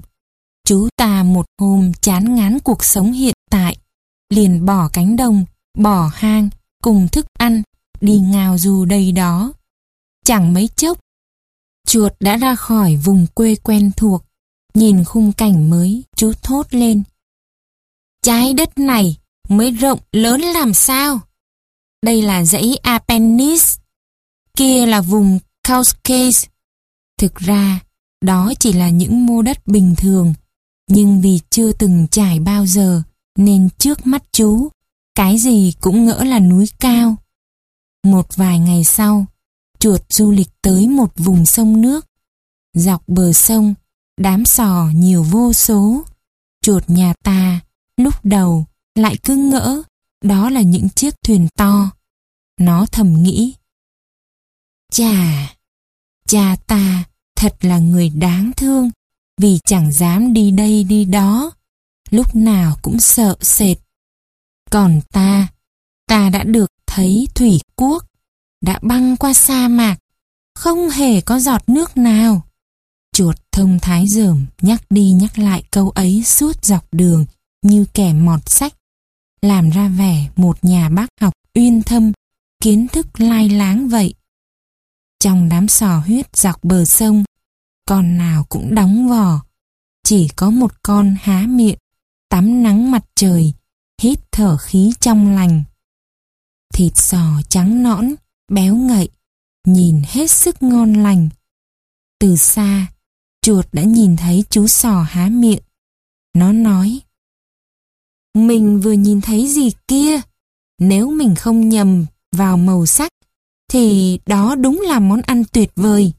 Mình phải thưởng thức ngay, hôm nay hoặc chẳng bao giờ thấy chuột trong lòng đầy háo hức lại gần lớp mai sò, thò mõm vào. Cảm thấy có động, sò khép vỏ ngay lập tức. Chuột ta còn biết làm gì hơn nữa. Câu chuyện này không chỉ cho ta một bài học là những kẻ không có kinh nghiệm thì thường hay bị choáng ngợp trước những thứ lạ mà còn cho hay kẻ nào những tưởng hại được người khác hóa ra lại bị hại trước rồi. Gấu và người thợ làm vườn Trên vùng núi cao có con gấu nọ. Nó sống không cầu kỳ và số phận hẩm hiu giam hãm nó. Trong một khu rừng hoang vắng, gấu sống một mình, suốt ngày ẩn nấp. Lẽ thường, khi sống một mình lâu, sẽ dễ bị khùng điên, không sống cùng con người. Không gặp gỡ ai, nói thì cũng tốt, nhưng im lặng, có lẽ còn tốt hơn. Nhưng khi nó bực tức, thì cả nói lẫn im lặng đều không hợp. Hơn thế nữa, trong khu rừng gấu ở, chẳng có con vật nào lai vãng, khiến nó chẳng biết làm gì ngoài việc ngao ngán cho cuộc sống buồn bã ấy. Không xa chỗ gấu ở, có một ông lão, cũng có cuộc sống buồn tẻ không kém. Ông lão rất yêu vườn cây, ông lấy việc trồng cây và hoa làm vui. Hai việc ấy cũng tốt, nhưng thực tình, những người bạn ấy cũng chẳng nói được. Ông chán cuộc sống giữa đám cây câm lặng ấy. Theo hướng thượng ngàn, ông cất bước. Họ gặp nhau ở một khúc quanh. Ông lão rất sợ, nhưng cố gắng kềm chế sự sợ hãi của mình. Gấu vốn là kẻ ăn nói vụng về. Nó nói với ông lão trước. Hãy đến thăm chỗ tôi. Ông già đáp. Thưa ngài gấu, mời ngài hãy đến nhà tôi. Nếu ngài cho tôi hân hạnh được mời ngài dùng bữa cơm đạm bạc quê mùa. Tôi có hoa quả, có sữa. Có thể, đó không phải là món thường lệ của các đại vương gấu. Nhưng tôi xin được thết đãi những thứ tôi có. Gấu chấp nhận lời mời và cả hai cùng khởi hành. Họ cảm thấy khi có nhau dễ chịu hơn rất nhiều so với những lúc cô đơn. Mặc dù từ xưa đã có câu, thà ở một mình còn hơn sống với bọn ngốc. Vì mỗi ngày gấu chẳng nói đến đôi lời, nên ông lão cũng chuyên chú vào công việc làm vườn của mình, không ồn ã. Gấu vẫn làm công việc quen thuộc của nó là đi săn. Cuối ngày, mang chín lợi phẩm về nhà. Lúc ông lão ngủ, nó ngồi cạnh bên, không cho con gì có cánh đậu lên mặt ông. Cái con vật có cánh kia có tên gọi là ruồi. Một hôm, ông lão đang ngủ say. Một con ruồi liền đậu lên đầu mũi ông. Gấu không sao đuổi nó đi được. Cứ thoát cái, nó lại trở lại, làm gấu rất bực tức và thất vọng. Nó tức tối nói. Tao sẽ bắt được mày ngay. Vừa nói xong, kẻ xua ruồi trung thành, nhắc một hòn gạch, lạnh lùng, ném thẳng tay vào chỗ ấy, làm con ruồi nát bét, và đầu ông lão cũng bị vỡ luôn. Ông lão chết thẳng cẳng ngay tại chỗ khi đang ngủ. Không gì nguy hại bằng có một người bạn ngu ngốc. Như thế xem ra, thà có kẻ thù khôn ngoan, có khi còn tốt hơn. Đám tang sư tử cái Vợ của sư tử vừa mới qua đời. Ngay lập tức, các con vật vội đến để chia sẻ và an ủi chúa tể đang trong cơn sầu tiếc. Khiến ngài lại càng dâng trào nỗi niềm. Sư tử cho thông báo đến hang cùng ngõ hẻm rằng lễ tang sẽ được cử hành vào ngày ấy, nơi ấy. Đám chư hầu liệu đường đến dự buổi lễ. Đúng ngày giờ, đám đông đã đến đủ. Đức vua kêu khóc vật vã thật thảm thiết. Từ tiếng khóc của sư tử, vang lên những tiếng thổ ngữ của đủ loại đang bắt trước đức vua. Tôi vẫn gọi triều đình là nơi người ta buồn, vui, hăm hở hay lãnh đạm đều chiều theo ý quân vương, hoặc ít nhất cũng tỏ ra chiều theo ý ngài. Chính thế mà họ nhà tắc kè, đám thầy khỉ cũng gào lên thống thiết. Có thể nói, một ý chỉ sai khiến cả nghìn người. Những con người chẳng khác gì con rối. Quay trở lại với câu chuyện của chúng ta. Có chú hưu nọ, không hề khóc lóc. Làm sao nó làm được việc ấy khi cái chết này giúp nó rửa hận? Mụ hoàng hậu này trước đây đã từng giết hại vợ và con trai của hưu.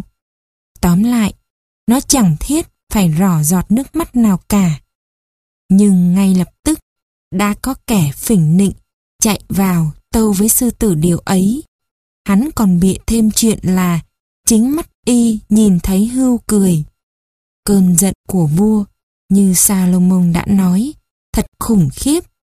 Nhất là cơn giận của vua sư tử còn ghê gớm hơn. Tiếc là hưu chẳng có thói quen đọc sách. Đức vua nói với hưu. Đồ khốn rừng xanh kia, cớ sao mi lại cười? Tại sao mi không khóc như những người khác? Đấng chí tôn ta đây không thèm đụng móng vuốt vào cơ thể uế tạp của nhà ngươi. Sói đâu, hãy đến đây trả thù cho hoàng hậu. Hãy phanh thay tên nghịch tặc này để tế linh hồn hoàng hậu. Hưu liền vội tâu. Tâu bệ hạ, thời khắc để khóc lóc đã qua rồi. Cơn đau này đến đây cũng là tạm đủ. Linh hồn của một nửa kia của bệ hạ đang yên giấc trốn hoa thơm cỏ ngọt rất gần đây, đến mức thần nhìn thấy và còn lại gần. Hoàng hậu đã nói với thần, Này người bạn kia, ngươi hãy nhớ điều này. Khi hồn ta bay lên chốn thiên đàng, ngươi không cần phải khóc lóc làm gì, bởi lẽ ở chốn thiên đàng ta được hưởng hàng ngàn lạc thú, được tiêu giao, đàm đạo cùng các bậc tiên thánh giống như ta. Hãy cứ để bệ hạ thảm sầu một thời gian, thế cũng làm đẹp lòng ta. Vừa nghe những lời ấy xong, đám đông trầm trồ kêu lên tán thưởng. Thật là huyền diệu thay, thần kỳ thay. Hưu ta như vậy, không những không bị phạt, mà còn nhận được một phần quà. Hãy làm đẹp lòng quốc vương bằng những lời có cánh. Hãy tán dương các ngài, hãy buông những câu dối trá êm tai, thì dù cho trong lòng họ có tức giận đến đâu, khi đã cắn câu, các vị cũng vẫn là bạn của họ. Hai con dê Sau khi cả bầy dê đã gặm cỏ no nê thỏa thích, chúng muốn tự do tung tăng đi đây đó tìm thú vui. Chúng thường thích đi ngao du đến chốn đồng cỏ, ít người qua lại, hoặc đến vùng không có đường lớn đường nhỏ nào, leo lên một tảng đá hay ngọn núi là chốn ưa thích của các nàng dê cái cho thỏa tính đỏng đành của mình và chẳng có gì ngăn các nàng lại được. Có hai nàng dê nọ, tính tình đều phóng túng như nhau, cùng rời đồng cỏ thấp. Một nàng đi đằng này lại, nàng khác đi đằng kia sang và tình cờ gặp nhau trước một con suối sâu. Trên bờ suối có tấm ván bắc ngang qua. Dù có hai mụ trồn muốn ngang qua cũng không dễ dàng gì. Hơn nữa, nước chảy xiết và lòng suối lại rất sâu, khiến người khác phải trờn. Mặc cho ngần ấy nguy hiểm, một trong hai con dê vẫn đặt chân lên cầu, rồi con kia cũng làm y như vậy. Hai nàng cứ thế tiến lên từng bước một, mặt đối mặt với nhau, nhưng chẳng ai chịu nhường ai. Giữa cầu, ai cũng tự hào về dòng giống tôn quý của mình, và ai cũng muốn giành vinh quang như trong chuyện thần thoại, nên chẳng ai chịu lùi. Cuối cùng, cả hai cùng rơi tõm xuống dòng nước sâu.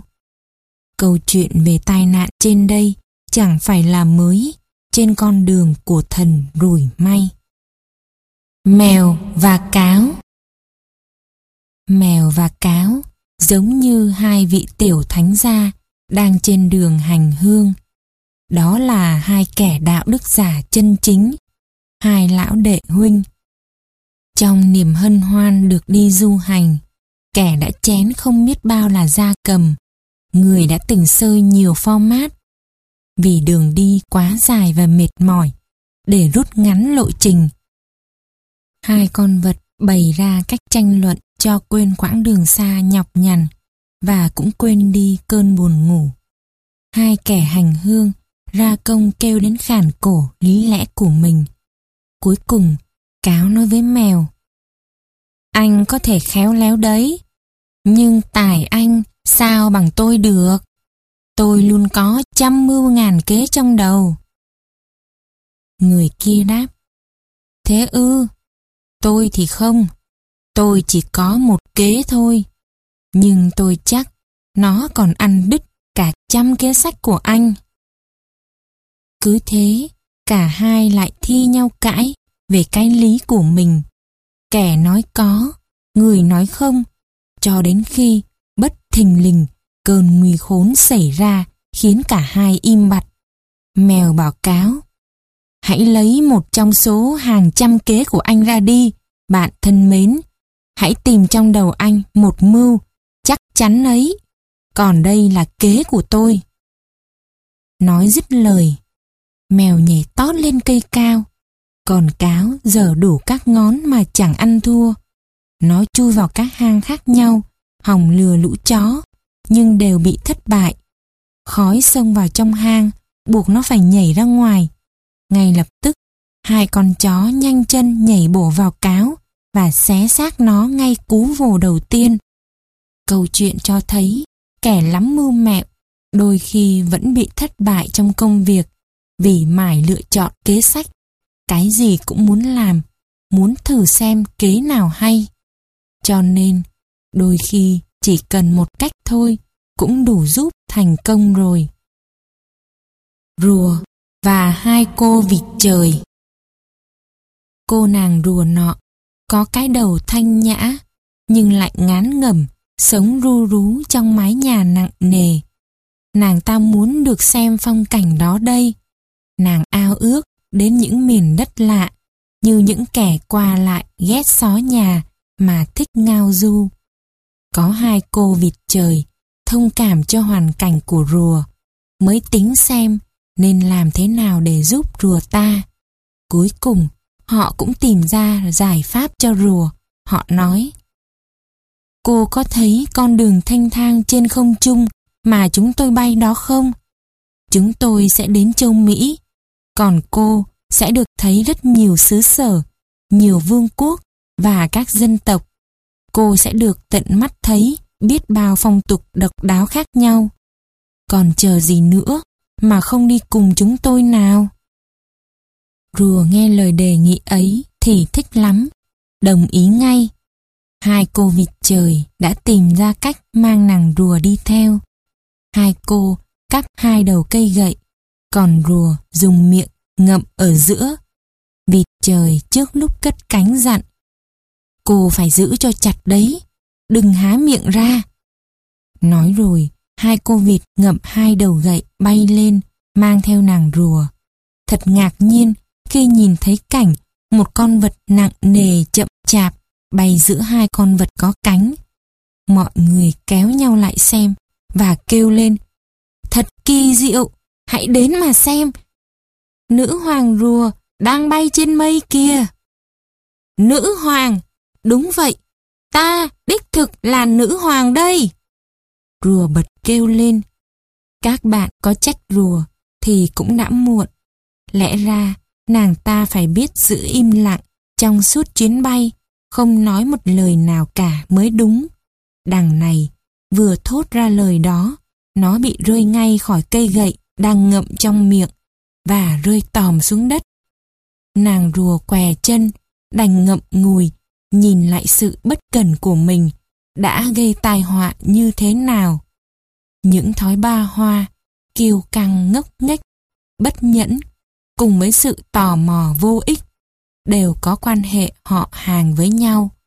Ấy chính là nguyên nhân của mọi sự thất bại. Bầy cá và lão chim cốc Đó là một lão chim cốc đã từng không bỏ sót một hồ ao nào quanh vùng. Những chốn đầm lầy nước động ấy đã từng cho lão một cuộc sống sung túc, no nê. Nhưng ngày tháng dần qua, tuổi già ập đến, kéo theo nỗi bất hạnh cho lão, và miếng ăn ngày càng khó kiếm. Hơn nữa, tuổi tác đã kìm hãm cốc già khốn khổ. Họ hàng nhà cốc, ai cũng phải tự liệu đường kiếm kế sinh nhai. Còn lão, vì đã quá già, nên chẳng thể đến vùng nước sâu. Trong tay lại chẳng có lưới, chài. Lão đành chịu sống kham khổ, đói meo. Lão tự nhủ. Mình phải làm gì bây giờ? Cái khó, ló cái khôn, đói bụng thì đầu gối phải bò. Nhu cầu cuộc sống buộc lão phải nghĩ ra cách.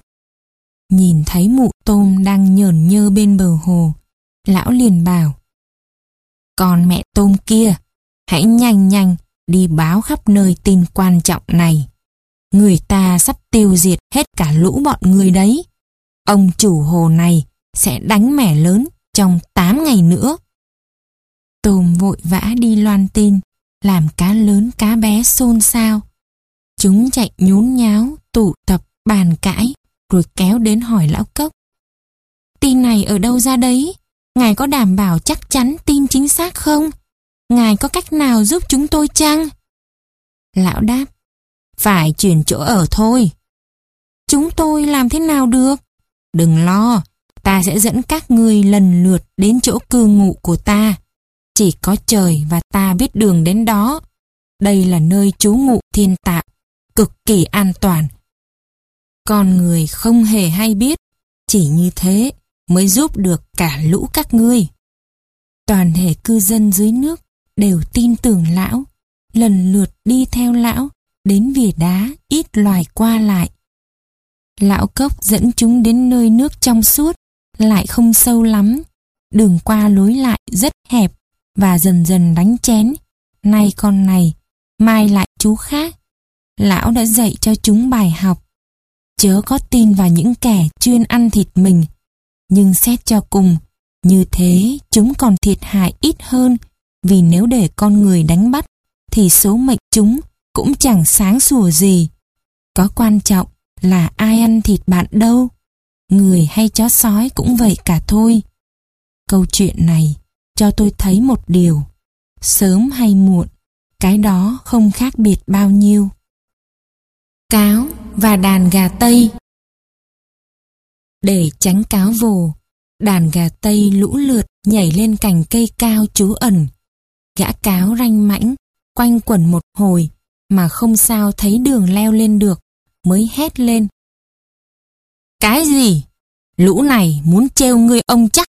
Chúng định thoát khỏi luật chung. Không, thề với các chư vị thần thánh là không đời nào. Nói lời, cáo giữ lời. Nhưng trăng mập mờ làm khó cho cáo và lợi cho lũ gà. Tuy vậy, cáo ta đâu phải là kẻ non tay, vốn gian ngoan lọc lõi, có thừa. Nó dở ra đủ ngón gian ác, nào là giả vờ muốn leo lên, bị ngã gãy chân, lại nằm giả chết, lúc lại vùng dậy. Có là diễn viên chuyên nghiệp khá, cũng không diễn trò nhiều bằng cáo. Nó còn dựng đuôi, vẫy lấp lóa ánh trăng và hàng trăm trò khác nữa. Trong khi ấy, lũ gà không ai dám chợp mắt. Lão cáo phía dưới cứ ngó ngoáy giở trò, thu hút sự chú ý của chúng. Vì đứng lâu trên cây, lại phải dõi theo cáo suốt đêm. Gà lóa mắt, không chịu nổi, lần lượt ngã bổ nhào xuống. Cáo ở dưới chờ sẵn, cứ rơi con nào, nó vồ ngay con ấy, chẳng mấy chốc được nửa đống, nó tha hết về hang, cất đi ăn dần. Vậy là quá chăm chăm vào mối nguy, càng lo sợ, lại càng dễ rơi vào nguy hiểm.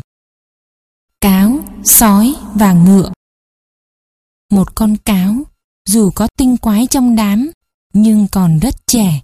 Lần đầu tiên trong đời, nhìn thấy một con ngựa, liền nói với sói, một tên săn thịt vẫn còn non nớt.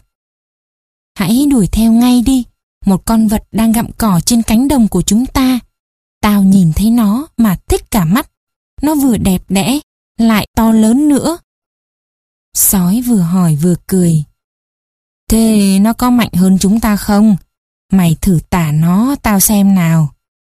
Cáo trả lời, giá mà, tao là họa sĩ hay nhà văn thì chẳng khó. Mày sẽ thấy thích ngay. Nhưng hãy cứ đến đó đi. Ai mà biết được. Biết đâu, đấy lại là miếng mồi ngon mà số phận ưu ái cho chúng ta hưởng. Cả hai cùng tới nơi, ngựa đang gặm cỏ, tò mò, nhìn hai con vật cùng một lúc tiến lại gần. Nó suýt ba chân bốn càng chạy trốn thì cáo nói.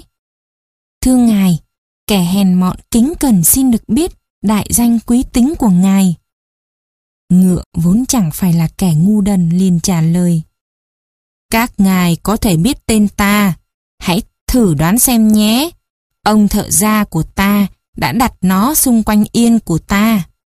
Cáo vội xin lỗi vì sự thiếu hiểu biết của mình. Nó đáp, cha mẹ tôi chẳng dạy tôi điều ấy.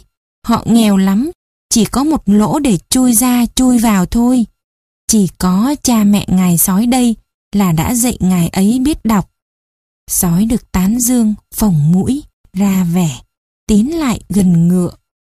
Nhưng sự ngốc nghếch buộc nó phải trả giá, vì ngựa tung cú đá đau điếng vào sói. Thế là sói ngã lăn quay ra đất, máu me be bét và nằm bẹp. Bây giờ, cáo mới lên tiếng nói với sói. Anh bạn ạ, đó là điều chứng tỏ cái mà người ta gọi họ hàng nhà ta là những người trí tuệ. Con vật này đã cho anh một bài học nhớ đời là khi chưa biết gì, kẻ khôn ngoan nên thận trọng. Cáo và sói một đêm sáng trăng, cáo lang thang qua một chiếc giếng khơi. Nó nhìn xuống giếng. Ôi chao, bóng vầng trăng in xuống đáy giếng mà nó cứ ngỡ là miếng bánh format của ai đánh rơi. Nó nhìn xung quanh. Đây rồi.